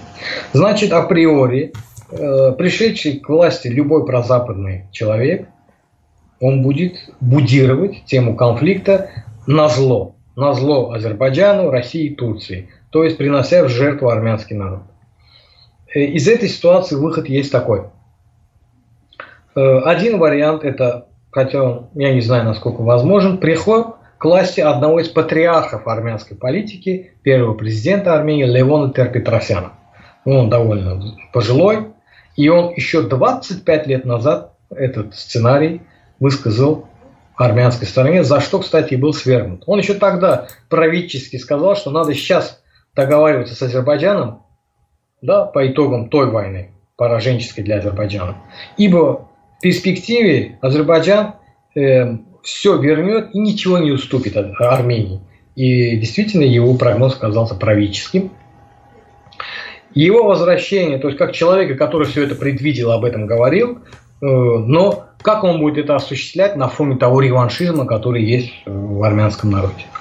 Ну, он мудрый политик, возможно, его приход как-то сможет это приостановить, или человека его, скорее даже не сам он, допустим, а какая-то переходная фигура. Сценарий Б. Он больше похож на грузинский. То есть, э, допустим, приход тогда Саакашвили в Грузии, да, западного, а затем в Грузии меняется власть, и не без участия России выстраивается очень интересная модель, где э, грузинский миллиардер, проживающий в России, Иванишвили, э, скажем так, курирует лоббирует э, новых представителей грузинской власти. Это создает некий баланс, позволяет Грузии выйти из этой ситуации и не возобновиться новой войне. Вот если э, в этот раз тоже будет вот это второй сценарий для Армении, то есть какой-нибудь известный влиятельный армянский бизнесмен, деятель, политик, миллиардер, я не знаю, попытается вот такую же модель для Армении создать, привести человека более-менее близкого к российской стороне, э, учитывающего интересы России в регионе, да, тогда можно будет говорить о том, что э, можно будет э, не дать реализоваться западному проекту, который, как я отметил, имеет целью создать полный хаос и анархию в нашем регионе. Угу. А, у меня такой довольно странный вопрос, но я сталкивался, а, когда готовился к передаче, с такими азербайджанскими экспертами. Они, как правило, живут в США, и они очень недовольны итогами конфликта, и они буквально обвиняют Алиева в том, что случилось поражение Азербайджана в войне. Да? Ну, очевидно, что они политические противники Алиева, это понятно, но насколько в Азербайджане верят в то, что Азербайджан проиграл, если вот только что мы с вами поговорили, выяснилось, что ну, вся территория Нагорного Карабаха контролируется азербайджанскими силами, а та часть, которая еще не контролируется, она будет с весны контролироваться. Да? Если не военными силами, то полицейскими. Вот, э, э вот, политич... Э, вот как вы к таким экспертам относитесь, что вы скажете на эту тему? Просто мне интересно, там буквально э, люди ругают э, чуть ли не матом Алиева, говорят, что проиграл Азербайджан в войне, и это как-то у меня мозг взрывается, как так может быть? Я вам скажу такую интересную... У нас большой, ну, свобода, демократия, люди высказываются. И в Азербайджане разные мнения, тем более те, кто бежали на Запад. Один из них э, поклялся, я не буду его имя называть, для него большая честь, он поклялся, что отрежет себе уши, если хотя бы один район вернет президент нынешняя власть отвоюет хотя бы один район. И когда вот к нему обратились, что ну где ты, что ж ты с ушами ходишь? Ты же поклялся своей честью. И вы представляете, даже он из этой ситуации выкрутился. Он попытался доказать, что он прав и никакой победы нету. Поэтому логику этих людей понять сложно. Я думаю, тут психиатрия поможет или не поможет. Э, я хочу привести другой пример. Как-то в российском эфире у одного известного российского востоковеда спросили по поводу Чингисхана, вот это так называемой монгольской орды, Ига, да, и ведущий спрашивает у тюрколога востоковеда, Мейер, у Мейера, что вот действительно э, татаро-монгольская Ига серьезно отбросила Россию назад. Он говорит, да, да, очень. Даже ведущий был удивлен, потому что он знает, что этот тюрколог защищает. Да, очень, очень далеко отбросило, аж до Дальнего Востока. Угу. Ну, так понятно. что я, я и логику этих людей понять не могу. Ну, это из категории тех людей, которые, если даже Азербайджан э, вот сейчас освободил территорию, они будут говорить, почему власти Азербайджана не взяли Ереван. Кстати, это из тех. Почему власти Азербайджана не взяли э, Южный Азербайджан, то есть северные провинции Ирана. Ну, Почему? ничего себе, Я... это, это устроить войну с Арменией, устроить войну с УДКБ, устроить э, войну да. одновременно с Ираном. Чудесная позиция, конечно, да. Ну, ну ничего. Поэтому я думаю, что пусть они так говорят. Э, это тоже своего рода доля юмора, наверное, не знаю, вот и мы с вами посмеялись. Ну, хорошо, коли так. Э, просто меня заинтересовала просто логика этих людей. Ладно. А, давайте подытожим и будем отвечать на вопросы наших зрителей. Очень много вопросов накидали. А, итог какой? Вот э, масса стратегических оценок итогов конфликта, я уже их называл, они довольно странные, но там, что это турецкая победа, увеличение турецкого влияния в регионе, что это победа российская, вот это вообще тоже я понять не могу, где она там. А, э, ну вот э, ваше мнение, стратегические итоги конфликта основные какие? А, все-таки этот регион придет к миру, по вашей оценке, и к какому-то благосостоянию, либо этот конфликт будет дальше тлеть и во что-то выльется нехорошее? Вы знаете, это действительно сложно прогнозировать. Значит, последний вопрос, я попытаюсь вернуться заново, наверное, там упустили какой-то момент. То есть, новые реалии, которые появились после Карабахской войны второй, и те проекты, которые предлагает сейчас Россия, Турция, Азербайджан, естественно, они не удовлетворяют интересы некоторых западных и других стран. Они будут нести ущерб экономический, политический. Естественно, они будут стараться сделать все для того, чтобы не были реализованы эти проекты. А для этого надо возобновить войну, в том числе в Карабахе. Я надеюсь, что Турция, Россия, Азербайджан и другие партнеры, они, в том числе Израиль и другие, Великобритания и другие, ряд других партнеров, том числе Пакистан, Китай, я могу углубляться, говорить, что было понятно география и количество стран, которые заинтересованы э, в нынешнем результате, в итогах конфликта, они смогут обеспечить безопасность и реализацию этих проектов. Но при этом, конечно, нельзя сбрасывать со счетов, что США, Франция и ряд других стран, в том числе, как это ни странно, мусульманских на Ближнем Востоке, они будут кооперироваться для того, чтобы заново попытаться возобновить конфликт в регионе, используя в том числе армянский реваншизм. Так, а, народ, а, ваши вопросы потерялись из-за технической проблемы, поэтому накидайте их а, в чат снова, все, что вы хотели спросить у нашего уважаемого гостя. И те вопросы, которые остались, я сейчас буду зачитывать, и, возможно, у меня появятся какие-то дополнительные вопросы. И я бы хотел до конца понять следующий момент. Вообще вот мирный сценарий, он э, насколько по вашему проценту вероятен? Ну что перестанут э, воевать армяне и азербайджанцы, а будут спокойно, мирно дальше жить? Или все-таки то, что армяне претендуют на э, территорию Нагорного Карабаха, считают ее там колыбелью армянской цивилизации, все-таки эта история не даст это мирному сценарию случиться? Естественно, в ближайшие годы точно армянская сторона или те, кто ее использует, в том числе на Западе, не смогут реализовать новую войну или реваншизм, это однозначно. Я не думаю, что и российская сторона, как прежде, будет бесплатно или по дешевой цене поставлять э, Армении вооружение. Зачем это ей сейчас нужно, если вопрос решен. А если говорить о том анклаве, который закупорен, то есть о карабахских армянах, количество которых э, 40-50 тысяч, то есть средний стадион футбольный. А территория, как я отметил, 3 тысячи с небольшим квадратных километров. Да, это все, это пример небольшой район Москвы. Что территориально, так и по населению. Я не думаю, что они будут представлять серьезную угрозу в ближайшие годы. Вот за эти ближайшие годы Азербайджан, Россия и Турция имеют серьезный шанс реализовать те самые проекты. А если они будут реализованы, то после этого теряет смысл для тех сил, которые хотят использовать армянский реваншизм и национализм, терроризм, попытаться что-то пере... изменить. Ну, вспомните, лет 10, 15, 20 назад слабый Азербайджан после конфликта, все равно, несмотря на сопротивление большинства стран мира, реализовал Баку Тбилиси Джейхан трубопровод, реализовал Баку Тбилиси Карс железную дорогу и другие подобные проекты.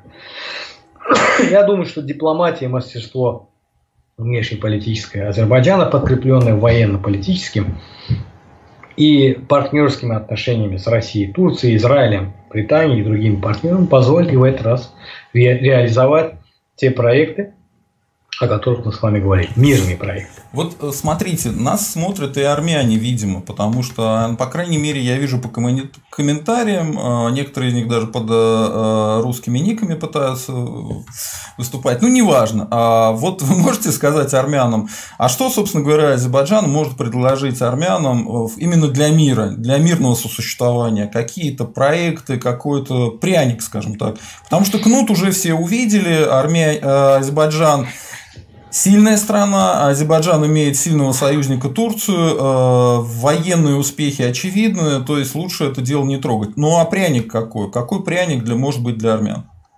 Спасибо, что предоставили эту возможность. У меня сотни и сотни коллег, друзей, партнеров армянской национальности. У нас в школе э, мы в советское время интернациональный Баку был. Нас, азербайджанцев, в классе было меньше, чем других народов. Русских, евреев, армян и так далее. И это была нормальная, стандартная ситуация для нас. То есть лично никаких проблем нет. Проблемы, я считаю, мы, то, что прежде чем сказать, что мы предоставляем Армении, оно и видно. Проблема в том, почему не видит эта армянская сторона. Почему это видит грузинская сторона, позитив, прибыль. Почему видит Россия, да, и другие, Иран и так далее.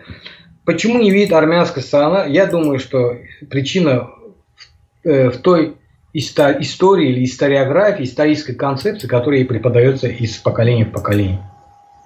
Э, то есть навязываются определенные, как говорится, скрепы, идеологемы что армяне самые древние, самые первые христиане, все, их, все это их земли, другие народы пришли, у других народов нет культуры, все кругом варвары, да, и так далее. Была Великая Армения от Каспийского моря до Средиземного, был великий царь Армении Тигран, были тигранокерты и так далее. Вот все вот эти постулаты, они не позволяют нормально армянам воспринимать другие народы.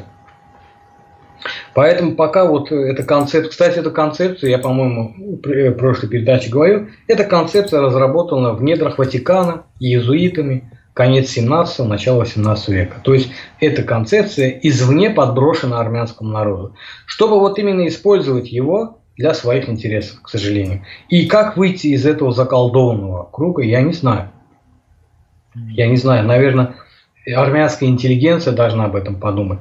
Что им важно? вот эти нарративы, сказки о былом прошлом Армении и о миссии, о некой миссии по изгнанию других народов, потому что итоги этой миссии мы видим. Вот, допустим, государство Армения. В нем 99% населения Армении. На Горном Карабахе 7 регионов оккупированных. 100% там были армяне, изгнав всех азербайджанцев.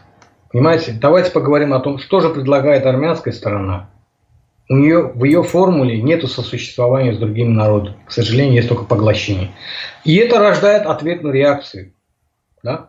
Угу. Несмотря на все это, Азербайджан предлагает мирное сосуществование, сотрудничество в любом формате, удобном для армянской стороны. В любом. Любой формат. Лишь бы было мирное существование. Один из моих армянских коллег спросил, ну что вы считаете, что вы победили в этой войне? Я ему ответил, мы победим тогда, когда научимся мирно жить, сосуществовать. Вот это мое отношение к этой ситуации. Вот смотрите, давайте тогда как бы по каким-то вещам, которые для армян действительно важны. Пашинян в свое время пришел на волне недовольства э, тем, что были, выросли цены там, на энергию, на электричество, там, на газ на воду. Вот э, если будет нормальное отношение с Азербайджаном, э, можно ли сделать так, чтобы в Армении снизились цены на все вот такие вещи, например? Я да, приведу пример. Возможно, потому что ну, газа, нефти в Азербайджане достаточно. Я опять-таки приведу пример Грузии. Угу. Кон- секрет конкурентоспособности Азербайджана на грузинском рынке в том, что Азербайджан идет на любые фантастические уступки своим партнерам. Допустим, вы знаете, что в Грузии Азербайджан бесплатно обеспечивает все храмы.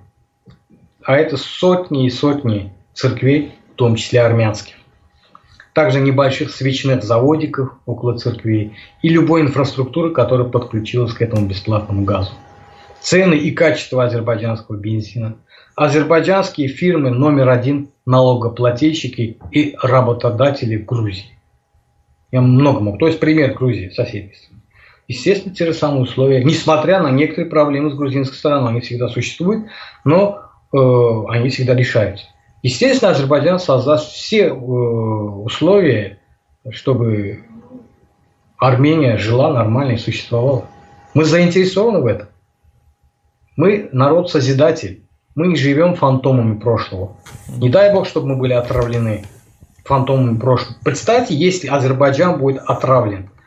Да? Давайте я вам скажу. Вот средние века территория государства Азербайджана простиралась от Дели и Бангладеша угу. до Иерусалима и Средиземного моря. Наверху от Ростова и внизу до Персидского залива. И давайте представьте себе, что Азербайджан начнет это преподавать своим детям. Это Османскую Каково? империю возродить?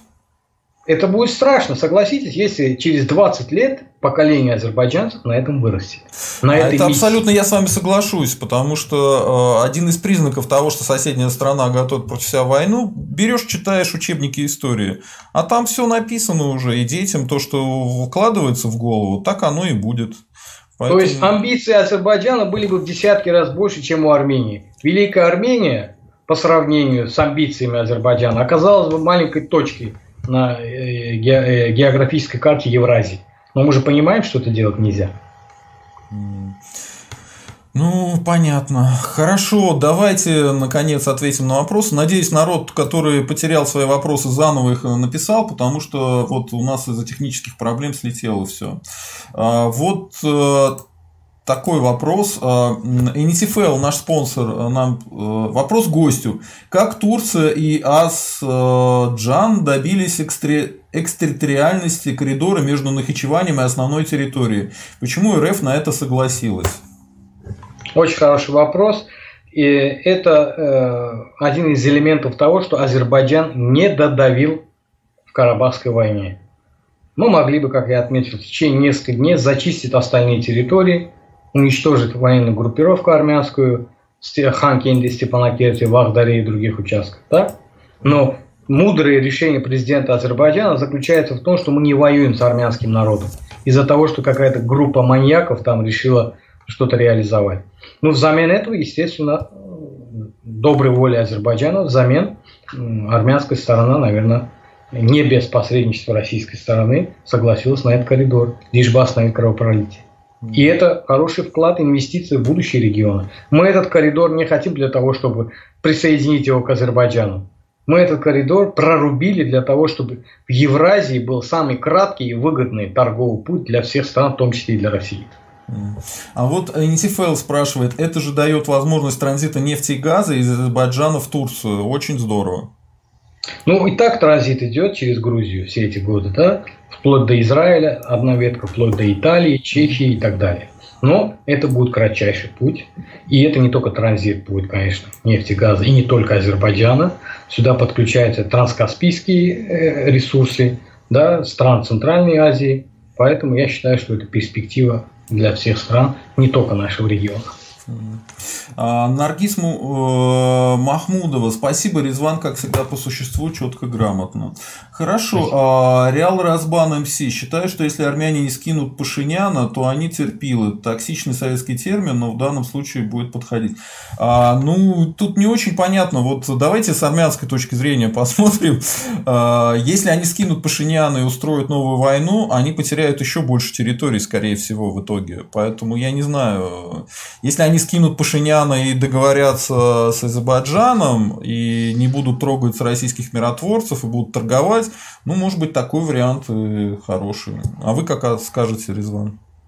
Ну, как раз в контексте того, что мы говорили, да, вот угу. э, надуманная мифическая история, она отравляет мозг. Поэтому, к сожалению, Пашинян тоже продукт этой истории. И я, я понимаю, если скинут Пашиняна, придет кто-то другой. И что он? Катастрофическая демография в Армении.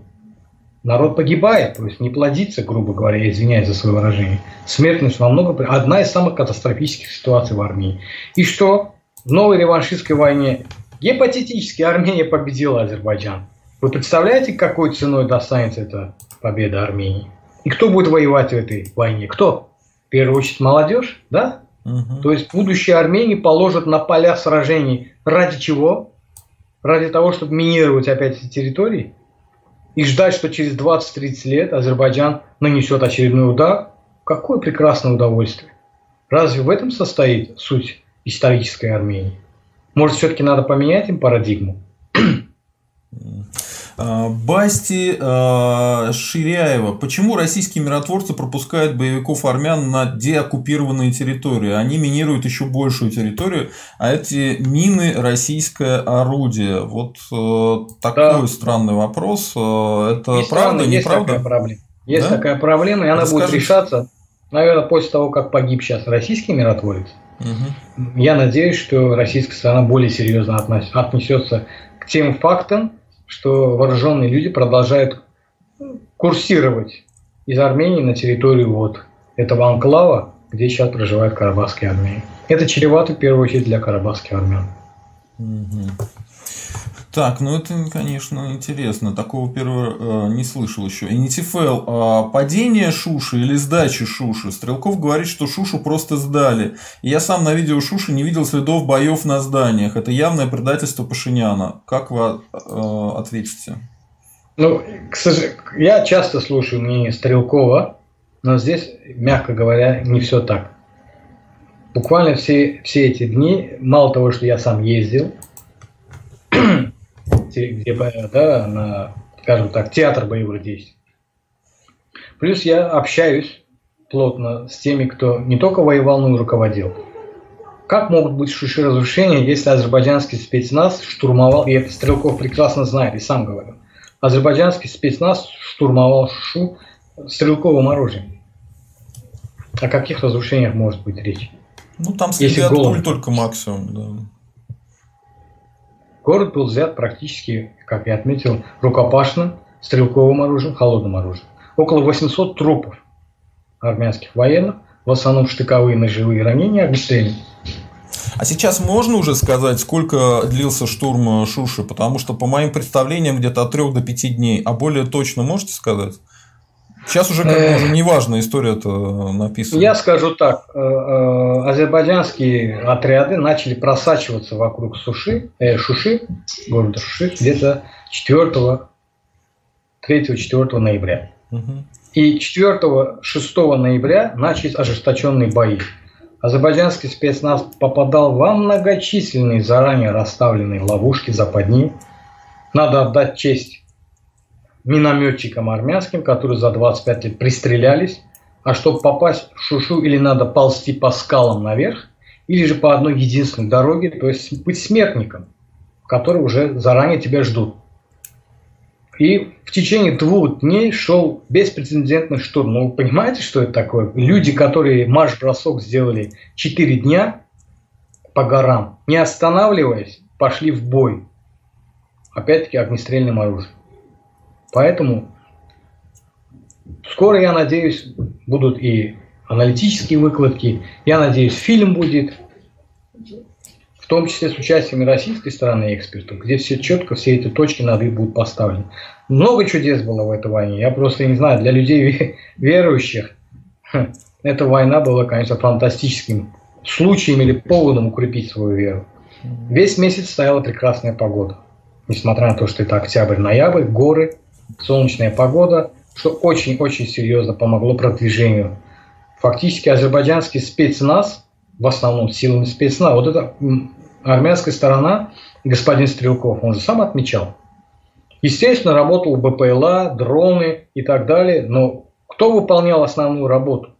Кто брал города? Брали люди, военные, в том числе пехота, которая двигалась, да? А много Весь говорили, месяц... кстати, о турецком спецназе, что якобы Шушу взял турецкий спецназ.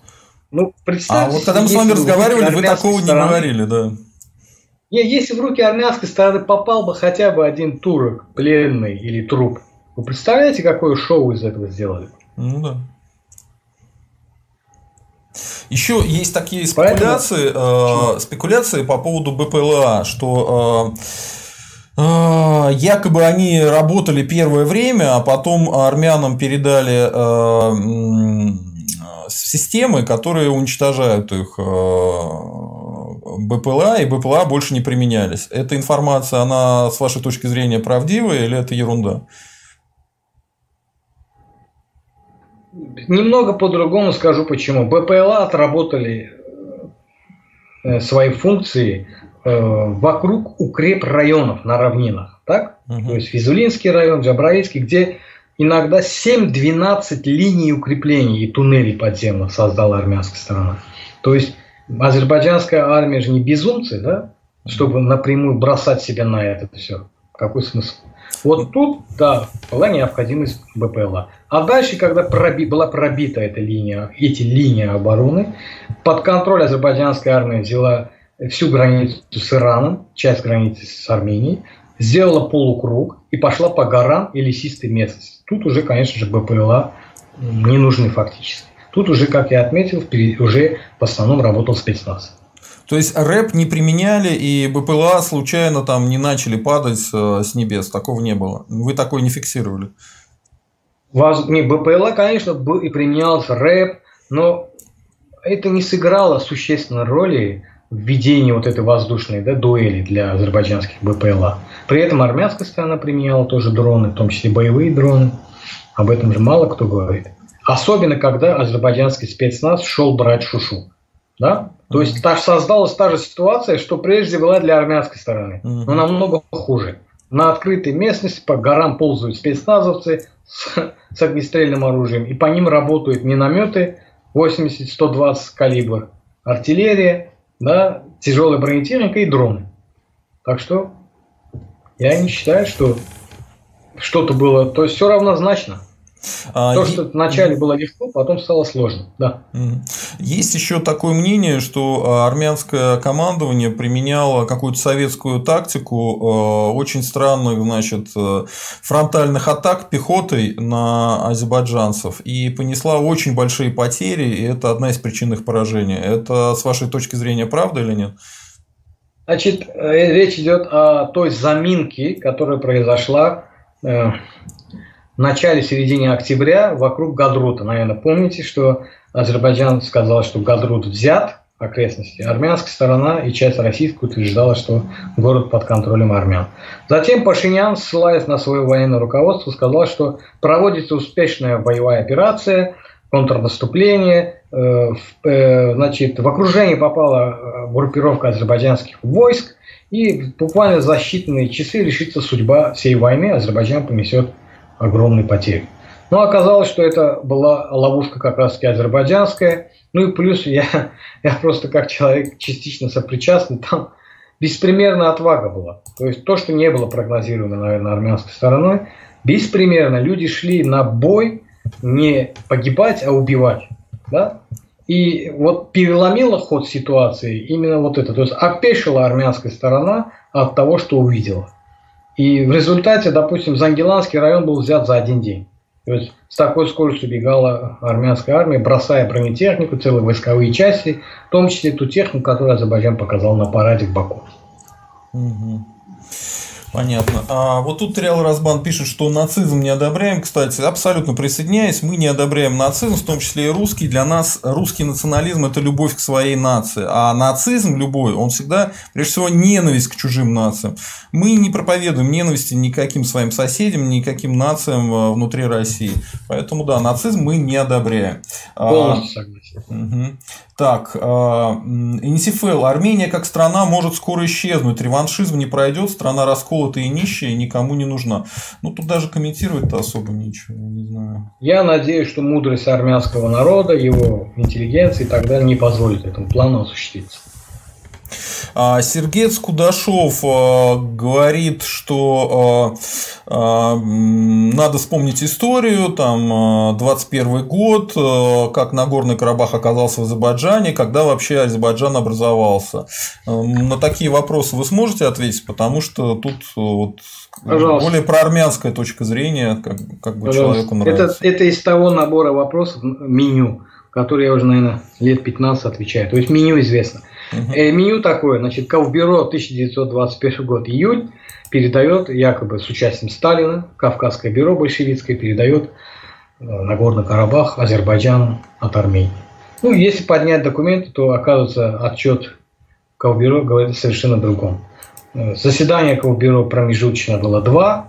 На одном, в том числе с участием, с участием Мясникяна с армянской стороны, был Орджоникидзе, там были другие, Нариманов и так далее было принято, не учтено мнение Азербайджана, было принято решение передать э, Нагорную часть Карабаха. Нагорного Карабаха не существовало. Есть один Карабах, равнинный и Нагорный. Разделение на Нагорный произошло именно после большевиков. То есть сам термин Нагорный Карабах появился после большевиков. Э, передать э, Армении. Но на следующий день собирается опять Кавбюро, потому что принято решение не соответствует никаким норм, нормам. То есть большинство населения азербайджанцы, географически этот регион связан с Азербайджаном, с Арменией практически никаких дорог, кроме одной горной, и экономически невыгодно. И принимает решение оставить Нагорную часть Карабаха в составе Азербайджана. Формировку, наверное, наш коллега, который задал вопрос, он может проверить. Оставить в составе Азербайджана Нагорную часть Карабаха. Угу. А, опять Сергей Скудашов. А, а, вы слышали, как Стрелков говорил, что сейчас у Турции реваншистские настроения по поводу Новороссии и Крыма? Якобы Турция готова помочь Украине вернуть Новороссию и Крым. Но хотя некоторые эксперты идут дальше и говорят, что Турция хочет захватить и Крым. Я пытаюсь людям объяснить, что это довольно фантастическое предположение, но мне начинают говорить о силе турецкой армии, о том, что в случае конфликта России и э, Турции ядерное оружие не будет использоваться и так далее, и так далее, и так далее. Вот ваша точка зрения на эту тему. это все вина во всем, вот именно того самого СМИ и лобби, которые настраивают все эти годы Турцию против России, Россию против Турции. Я, я не вижу, что в Турции вообще таких планов не может быть. Зачем они не нужны? Более того, если вы хотите мое честное мнение, угу. в свое время российское руководство должно было договориться с Украиной, чтобы сейчас не пожинать вот этих проблем. Я считаю, что это больше ошибка российской стороны, чем украинской. Но если у одного голова не работает, у младшего брата, крыша у него поехала, но он же все-таки брат, я не знаю, может я по-кавказски как-то сужу, да, может оно неправильно, но итог того, что произошло с Крымом и с Донбассом, это создало наперед больше проблем для России. Понимаете? То есть это создало тот фон, на котором будут бить сейчас. Но я не думаю, что Турция будет использовать это. Естественно, Турция на политическом уровне может работать по этой теме. Кому-то же надо продавать байрактары. Да? А я, я, я единственное, что нашел, когда проверял эту информацию, мне начали кидать в личку а, Турция, грозится значит, устроить военную операцию против Крыма. Единственное, что я нашел серьезно, это турки сказали, что они поддерживают украинскую позицию по Крыму и Донбассу. И вот и все, как бы. Больше ничего. Ну, Ни про какие военные. тоже признает Крым как э, территорию Украины. И что это значит, что Азербайджан будет воевать за Украину в Крыму? Ну, у нас с вами тут, конечно, позиции разные. Я считаю, что должно быть единое государство, которое включало бы в себя и Россию, и Украину, и Белоруссию, но э, желательно мирными путем и никакой войны между украинцами и русскими мне не хочется лично. Я Это согласен. Ни к чему. у меня там, у меня на, на Украине живут родственники. СО, да? и... Мы ссылаемся на международное право, да, то есть а, пока его никто не отменил, Поэтому Азербайджан, как и все страны, в том числе Россия, ссылается на суверенитет, который выше самоопределения. Да, то есть в этом я, наверное, новости не скажу. Я вот об этом говорю, что если в тот момент был решен этот вопрос, то не было бы сейчас тех проблем и тех фобий, которые мы сейчас обсуждаем.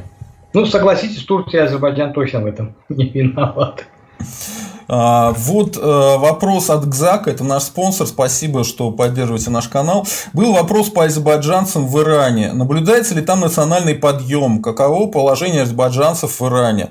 А, кстати, отличный вопрос. Э, если, ну, единственное, что я хочу сказать, что мы на прошлом стриме как раз рассказывали, что азербайджанцы, они доминируют в руководстве Ирана, поэтому, ну, с такой небольшой поправочкой. Резван, ваше да. мнение? Там фантастическая сейчас эйфория, даже посильнее, чем здесь в Азербайджане. Ну, а это, естественно, пугает и Иран, и не только Иран. То есть порядка 30 миллионов, а это около половины. Есть меньше половины, но о наиболее активной части Ирана это азербайджанцы. 30-35 миллионов, согласитесь, немалая mm-hmm. цифра. И та эйфория, просто надо посмотреть видео, что творилось, когда огромное количество иранских азербайджанцев собрались по границе, по реке Аракс. Вы знаете, что река Аракс после Туркмечайского договора иранско-российского 1828 года разделила, в том числе географический Азербайджан, на две части. Большая часть осталась в Иране, меньшая часть досталась царской России на Кавказе. И эти сотни тысяч людей собрались по вот этой сотням километров реки Аракс и снимали, так как идут бои, то есть они реальный бой снимали, скандировали, поддерживали азербайджанских солдат, которые ну, Прям как на футболе, елки-палки. Это да, это было что-то. И представляете, какая волна патриотизма, эйфории пошла среди этого 30-миллионного населения. Ну это в три Конечно, раза больше, это... чем в Азербайджане живет. Минимум в три раза больше, да. И это не может не пугать, э, как руководство Ирана, так и те страны, которые не хотят, чтобы был вот сценарий тот, который... Ведь за прошедшие сто лет в Иране было три революции, и авторами всех трех, трех революций были азербайджанцы. Угу. Понятно. А каково сейчас положение азербайджанцев в Иране? Сложный вопрос, не очень хороший. Запрещено преподавание на азербайджанском языке, школ, школы очень сильно зажимают азербайджанцев, несмотря на их количество.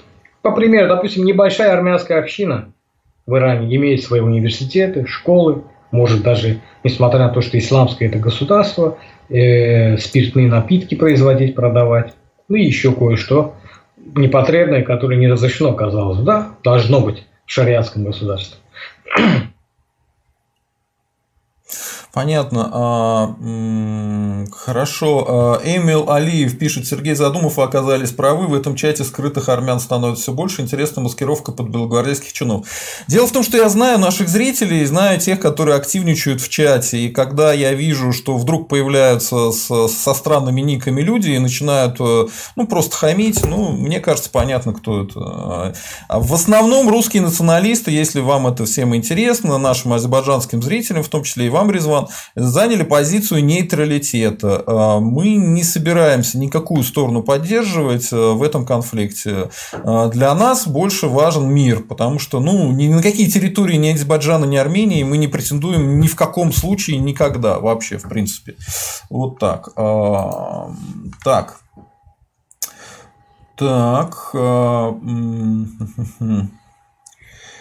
Так, НТФЛ. А, турки уже помогают Украине байрактарами, плюс скоро выяснится внезапно, что число крымских татар внезапно выросло за счет людей, что служили в турецкой армии. А, я не понимаю, как все это можно использовать. Э, понимаете, я вот э, этот вопрос нужно просто объяснить. Э, на территорию, если Крыма будет претендовать Турция, то это будет проблема для Турции. Точно так же, как сейчас это проблема для России, что мы э, считаем, что это российская территория и кучу санкций получили. Более того, турки уже получили санкции от э, Евросоюза за счет того, что они как бы Северный Кипр признали. Ну, и из-за Карабаха тоже, кстати, наши. Ну, из-за Карабаха. Поэтому представить себе, что они еще себе проблемы вот э, с Крымом поставят, это будет для Эрдогана довольно странная позиция. Мне так показалось. Так. Э, так. Э, так. А, Эмили Алиев. А, хорошо сказали, кто ваши спонсоры. Теперь понятна их проармянская позиция обсуждения. Наши спонсоры, как правило, русские. Никаких армянских спонсоров у нас нету. И азербайджанских спонсоров тоже. А, вот. Спонсор – это такое понятие в, на Ютубе, когда ты нажимаешь на кнопку «Спонсировать» и помогаешь каналу. Поэтому вы, боюсь, неправильно донат. поняли. Тогда говорите да. не спонсор, а донат, чтобы... Вы просто неправильно поняли, да. Донат. Басти Ширяева, а русские в правительстве России, об остальных русских в России думают, задумываются. Ну, дело в том, что э, русских в правительстве России не так много, как вам кажется, э, и у них не такие сильные позиции. И по итогам конституционной реформы русские так и не признаны э, то, что они являются государствообразующим народом в Российской Федерации. Поэтому, ну, давайте не будем путать российское руководство и русские интересы. Это немножко разные вещи. То есть у русских националистов еще очень много работы. Конечно, да. Мы этим и занимаемся, да. Так, а, Реал Разбан пишет, что добрая половина военной журналистики а, занимается поддержкой чьей-то агрессии. К этому нужно относиться спокойнее. А, ну да, есть же примеры, когда, по-моему, вот этот вот Пегов, Пегов. да, Пегов, Пегов, да, Пегов, Всё. он на, конкретно Нет. на армянской стороне выступал и очень жестко. И тут уже ничего Тем не скажешь. спонсор Габрилянов был. Да, ну, что еще? Да, да. Габрилянов я знаю, я с ним сталкивался еще в Ульяновске, когда он только начинал становиться медиамагнатом. Так, э, ну, я думаю, мы ответили на большую часть вопросов. Большое спасибо. Э, единственное, что у нас половина вопросов пропала из-за технической неполадки. А, вот, э, Нитифел. Что думает гость? Азербайджан будет вписываться за Турцию в грядущем конфликте Ирана Китая с Турцией? Китаю очень не нравится демонстративная поддержка уйгуров турками. Я не думаю, что это серьезная проблема для Китая. Уйгурская тема, она, к сожалению, как разменные монеты. В основном ее используют Америка, США. Учитывая, что сейчас у Турции, США не все сладко и мягко, и безоблачно, а еще дальше будет еще хуже, я не думаю, что Турция будет подыгрывать в этом вопросе США. Вы знаете, меня вот один вопрос интересует. Я его вам задам как эксперту. Я понимаю, что вы к Турции э, не имеете прямого отношения, но мне просто интересно. А, по С-400 российская сторона продала э, эти системы ПВОшная. А, и пошла очень разнородная информация. Американцы обвиняют в том, что э, вместо Patriot закупили С-400 и объявили санкции против некоторых э, компаний и некоторых конкретных э, турецких чиновников. Да? Да, это с одной стороны. Интересно. А с другой стороны, здесь запускается следующая история, что якобы турки поделились возможностями С-400 с американцами и проводили совместные с ними операции, которые значит, а, призваны к тому, чтобы нейтрализовать эти С-400 везде, где они будут применяться, в том числе в Сирии. Вот э, что это вообще такое? Ну, во-первых, э, турецкий военпром, Турция, если не ошибаюсь, 10-15 лет упрашивала США продать Патриот. Но они же, Турция говорит, мы же коллеги по НАТО. Турецкая армия сухопутная номер один в Европе и вообще в НАТО. Но Патриоты не продавались. В итоге Турция пошла покупать С-400 в России. С-400, тем они уникальны, что они в том числе интегрированы изначально для натовских стандартов. Так чего же там воровать, если они уже интегрированы? Угу. Отличный вопрос. Мне кажется, это как раз попытка постоянно поссорить э, РФ со всеми соседями. И... То есть точно так же можно сказать, что Россия, продав С-400, вошла теперь в натовскую систему, будет воровать оттуда информацию и знать все, что внутри этой системы. Американцы именно это и говорят, да. Понятно. Так, а вот э, странный какой-то вопрос по поводу краснухи. Э, НТФЛ. Вопрос по краснухе. Есть ли у гостя инфа по эффективности применения краснухи против турецких БПЛА? Я косвенно это спрашивал, не знаю. Ну, по-моему, уже пошли военные тайны. Давайте как-то аккуратнее. Давай идем, да. У нас тут как бы не, это не об этом перспективные разработки российские не будем, потому что после парада в Баку, к сожалению, многие в России обиделись, восприняв ну, показ поверженной техники как некий месседж в адрес России, хотя об этом даже в Азербайджане не задумывались.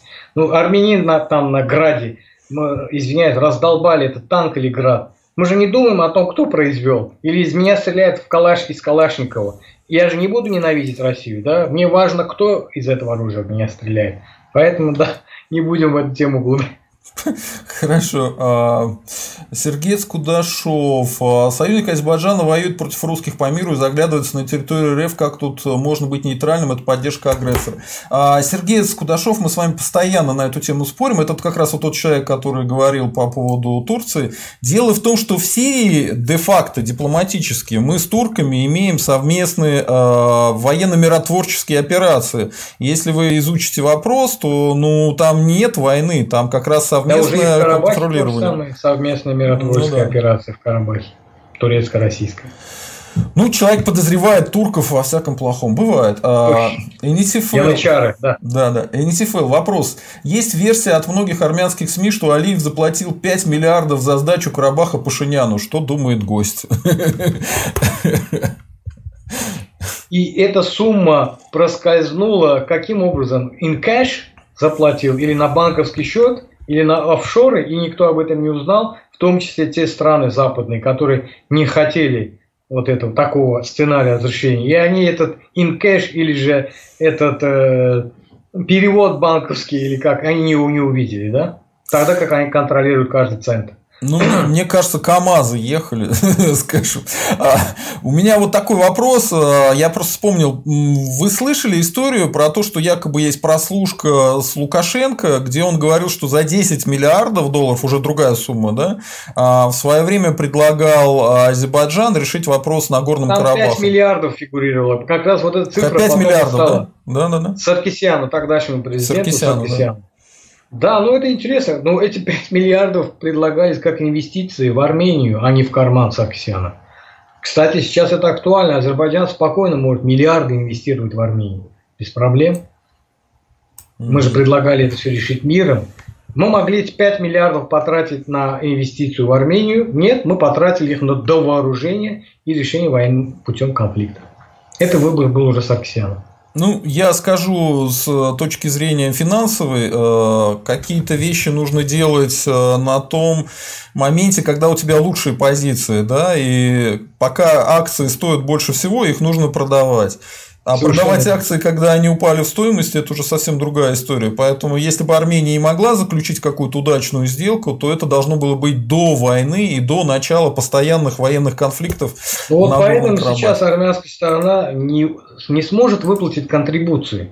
Но по итогам войны, вы знаете, это логически, Азербайджан уже предъявит скоро счет да, того, что армянская страна совершила за 25 лет на оккупированных, ну, уже деоккупированных территориях, это десятки-десятки миллиардов долларов. Чем будет выплачивать Армения? Одни говорят территориями, другие говорят какими-то поблажками инфраструктурными и так далее. Ну, то есть в любом случае прошел тот этап, как вы верно сказали, когда Армения могла получить выгоду от этого. Сейчас я не знаю, как это будет решаться, надеюсь, миром. Эмиль Алиев. Поведение МИДа России командующего миротворцами, а, когда они встречаются с так называемым президентом непризнанного Нагорного Карабаха, является очевидной провокацией. Ваше мнение?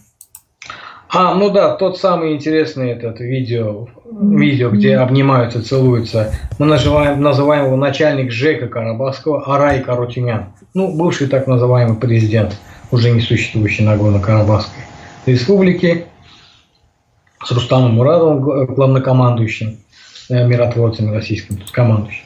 Ну, что можно сказать? Человек обязан, Арайк обязан российским миротворцам. Он должен целовать ими руки и ноги, и нормально. Они спасли. Они спасли его. А, Баграм а, Ахмедзаде прислал 173 рубля и написал, что восстановим справедливость. Теперь у вас есть азербайджанские спонсоры. Резван немного проалиевский. Это его обычная позиция или это связано с победой в войне?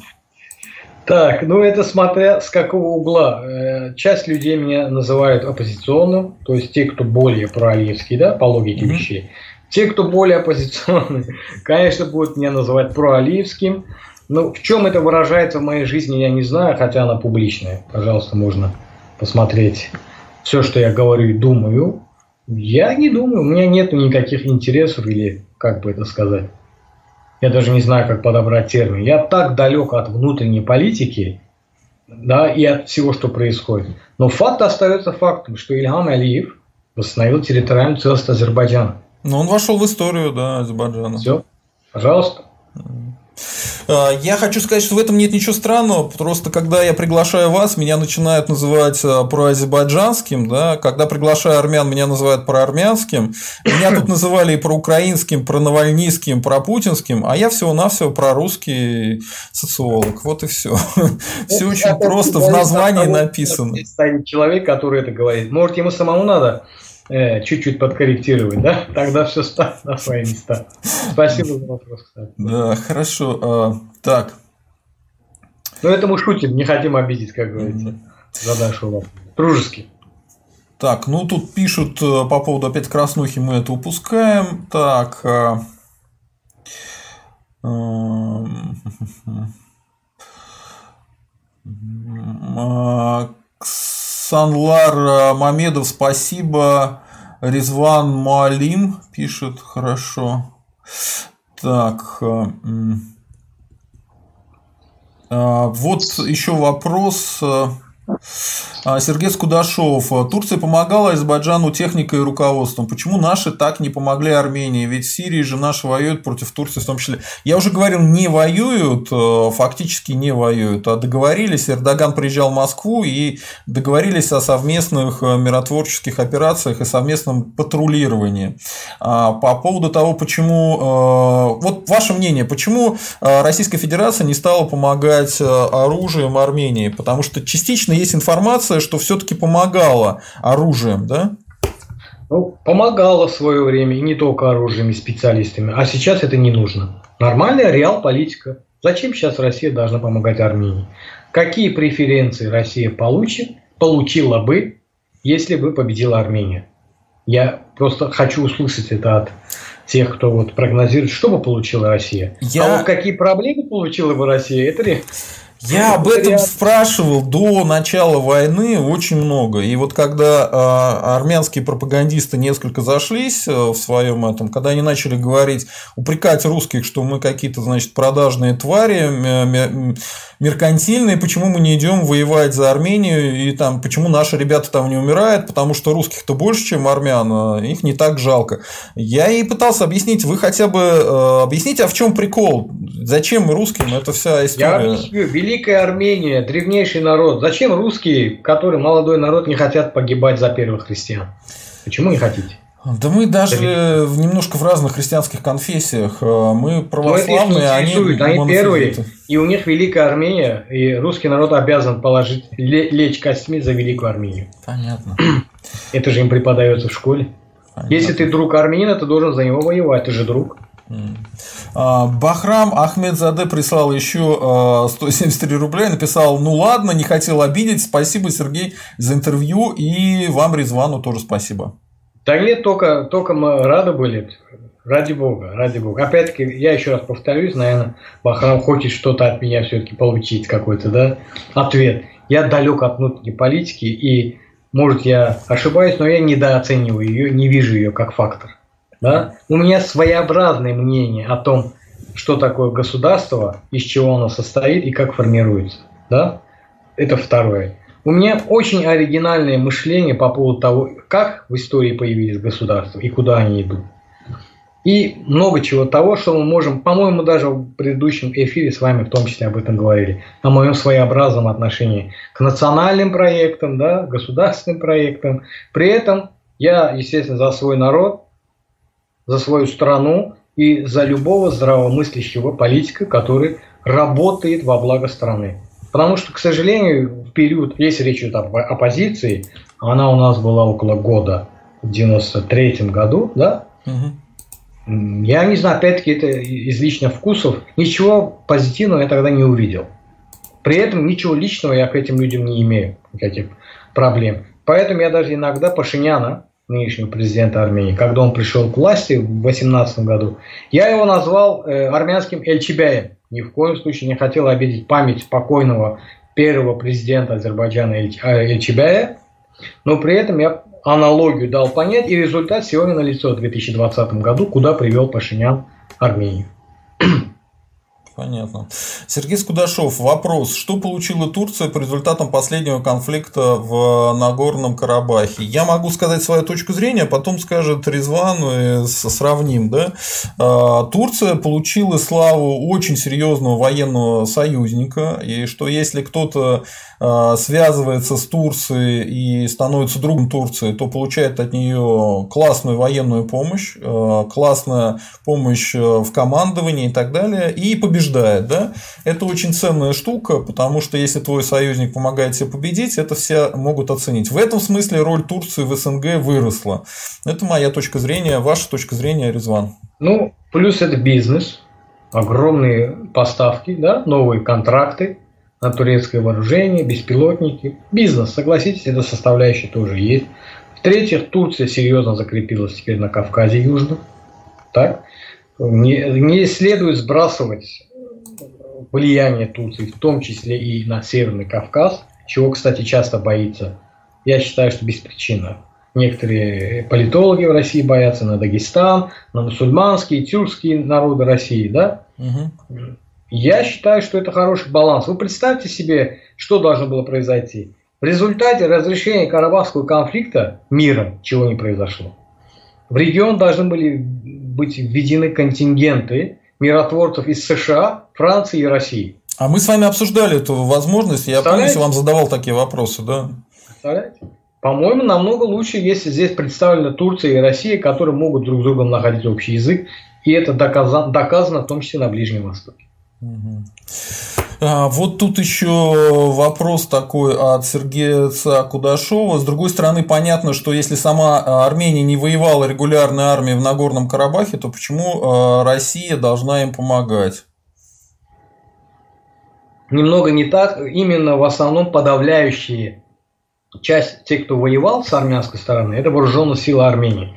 Достаточно посмотреть на списки погибших подавляющее большинство э, граждане Армении. То есть мы воевали в Карабахе с э, армией Армении.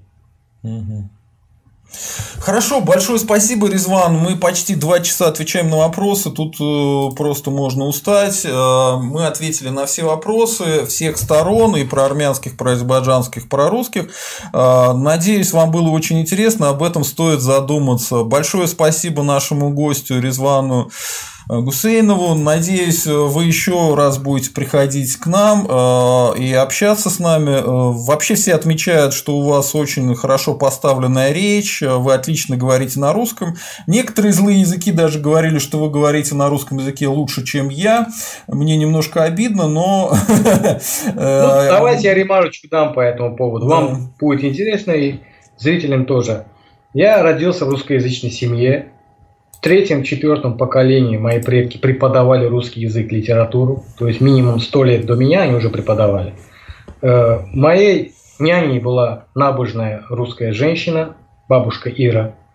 Каждое воскресенье почти она меня водила в церковь на службу. В школе я учился на русском языке окружения русское, русскоязычное. И институт уже тоже на русском языке. То есть я особо отмечу, что сотни школ в Азербайджане и университетов продолжают преподавание на русском языке до сих пор. Поэтому и мировоззрение, и культурологически, да, то есть я очень комплементарен к русской культуре, к истории, а тем более к русскому народу. Немалая часть моей жизни связана с Россией. Да? Угу. Поэтому я желаю только добра. И если я критикую в чем-то российскую сторону, я на это имею и моральное право, и всестороннее право как часть вот этого большого э, культурологического русского пространства. Да я шутил, мне, конечно, не обидно, наоборот, это говорит о том, что я приглашаю хороших экспертов. А вот э, Бахрам Ахмедзаде прислал еще 173 рубля и пишет, что у него не останется 173 рубля скоро. С удовольствием э, переслушаю прошлое интервью и оценю вас как интеллектуала. Очень интересно про государство и национальные проекты. Вот такое мнение. Я буквально закрывая наш, если да? можно, да, да, да. пару слов чуть-чуть отвечу на Бахрамова вопрос быстро так, да, то есть мое видение. Дело в том, что национальные проекты успешные были в 19-20 веке, когда были созданы республики, так, республиканские проекты. Э, родина этих проектов в основном Франция, затем это перекинулось на США. То есть 19-20 век – это борьба между старыми режимами, скажем так, монархическими и национальными республиканскими проектами. По итогам Первой и Второй мировой войны Значит, пали все в основном монархии, это касается Габсбурги, Османы, э, царская Россия и другие монархии, ну, кроме британской, это особая тема.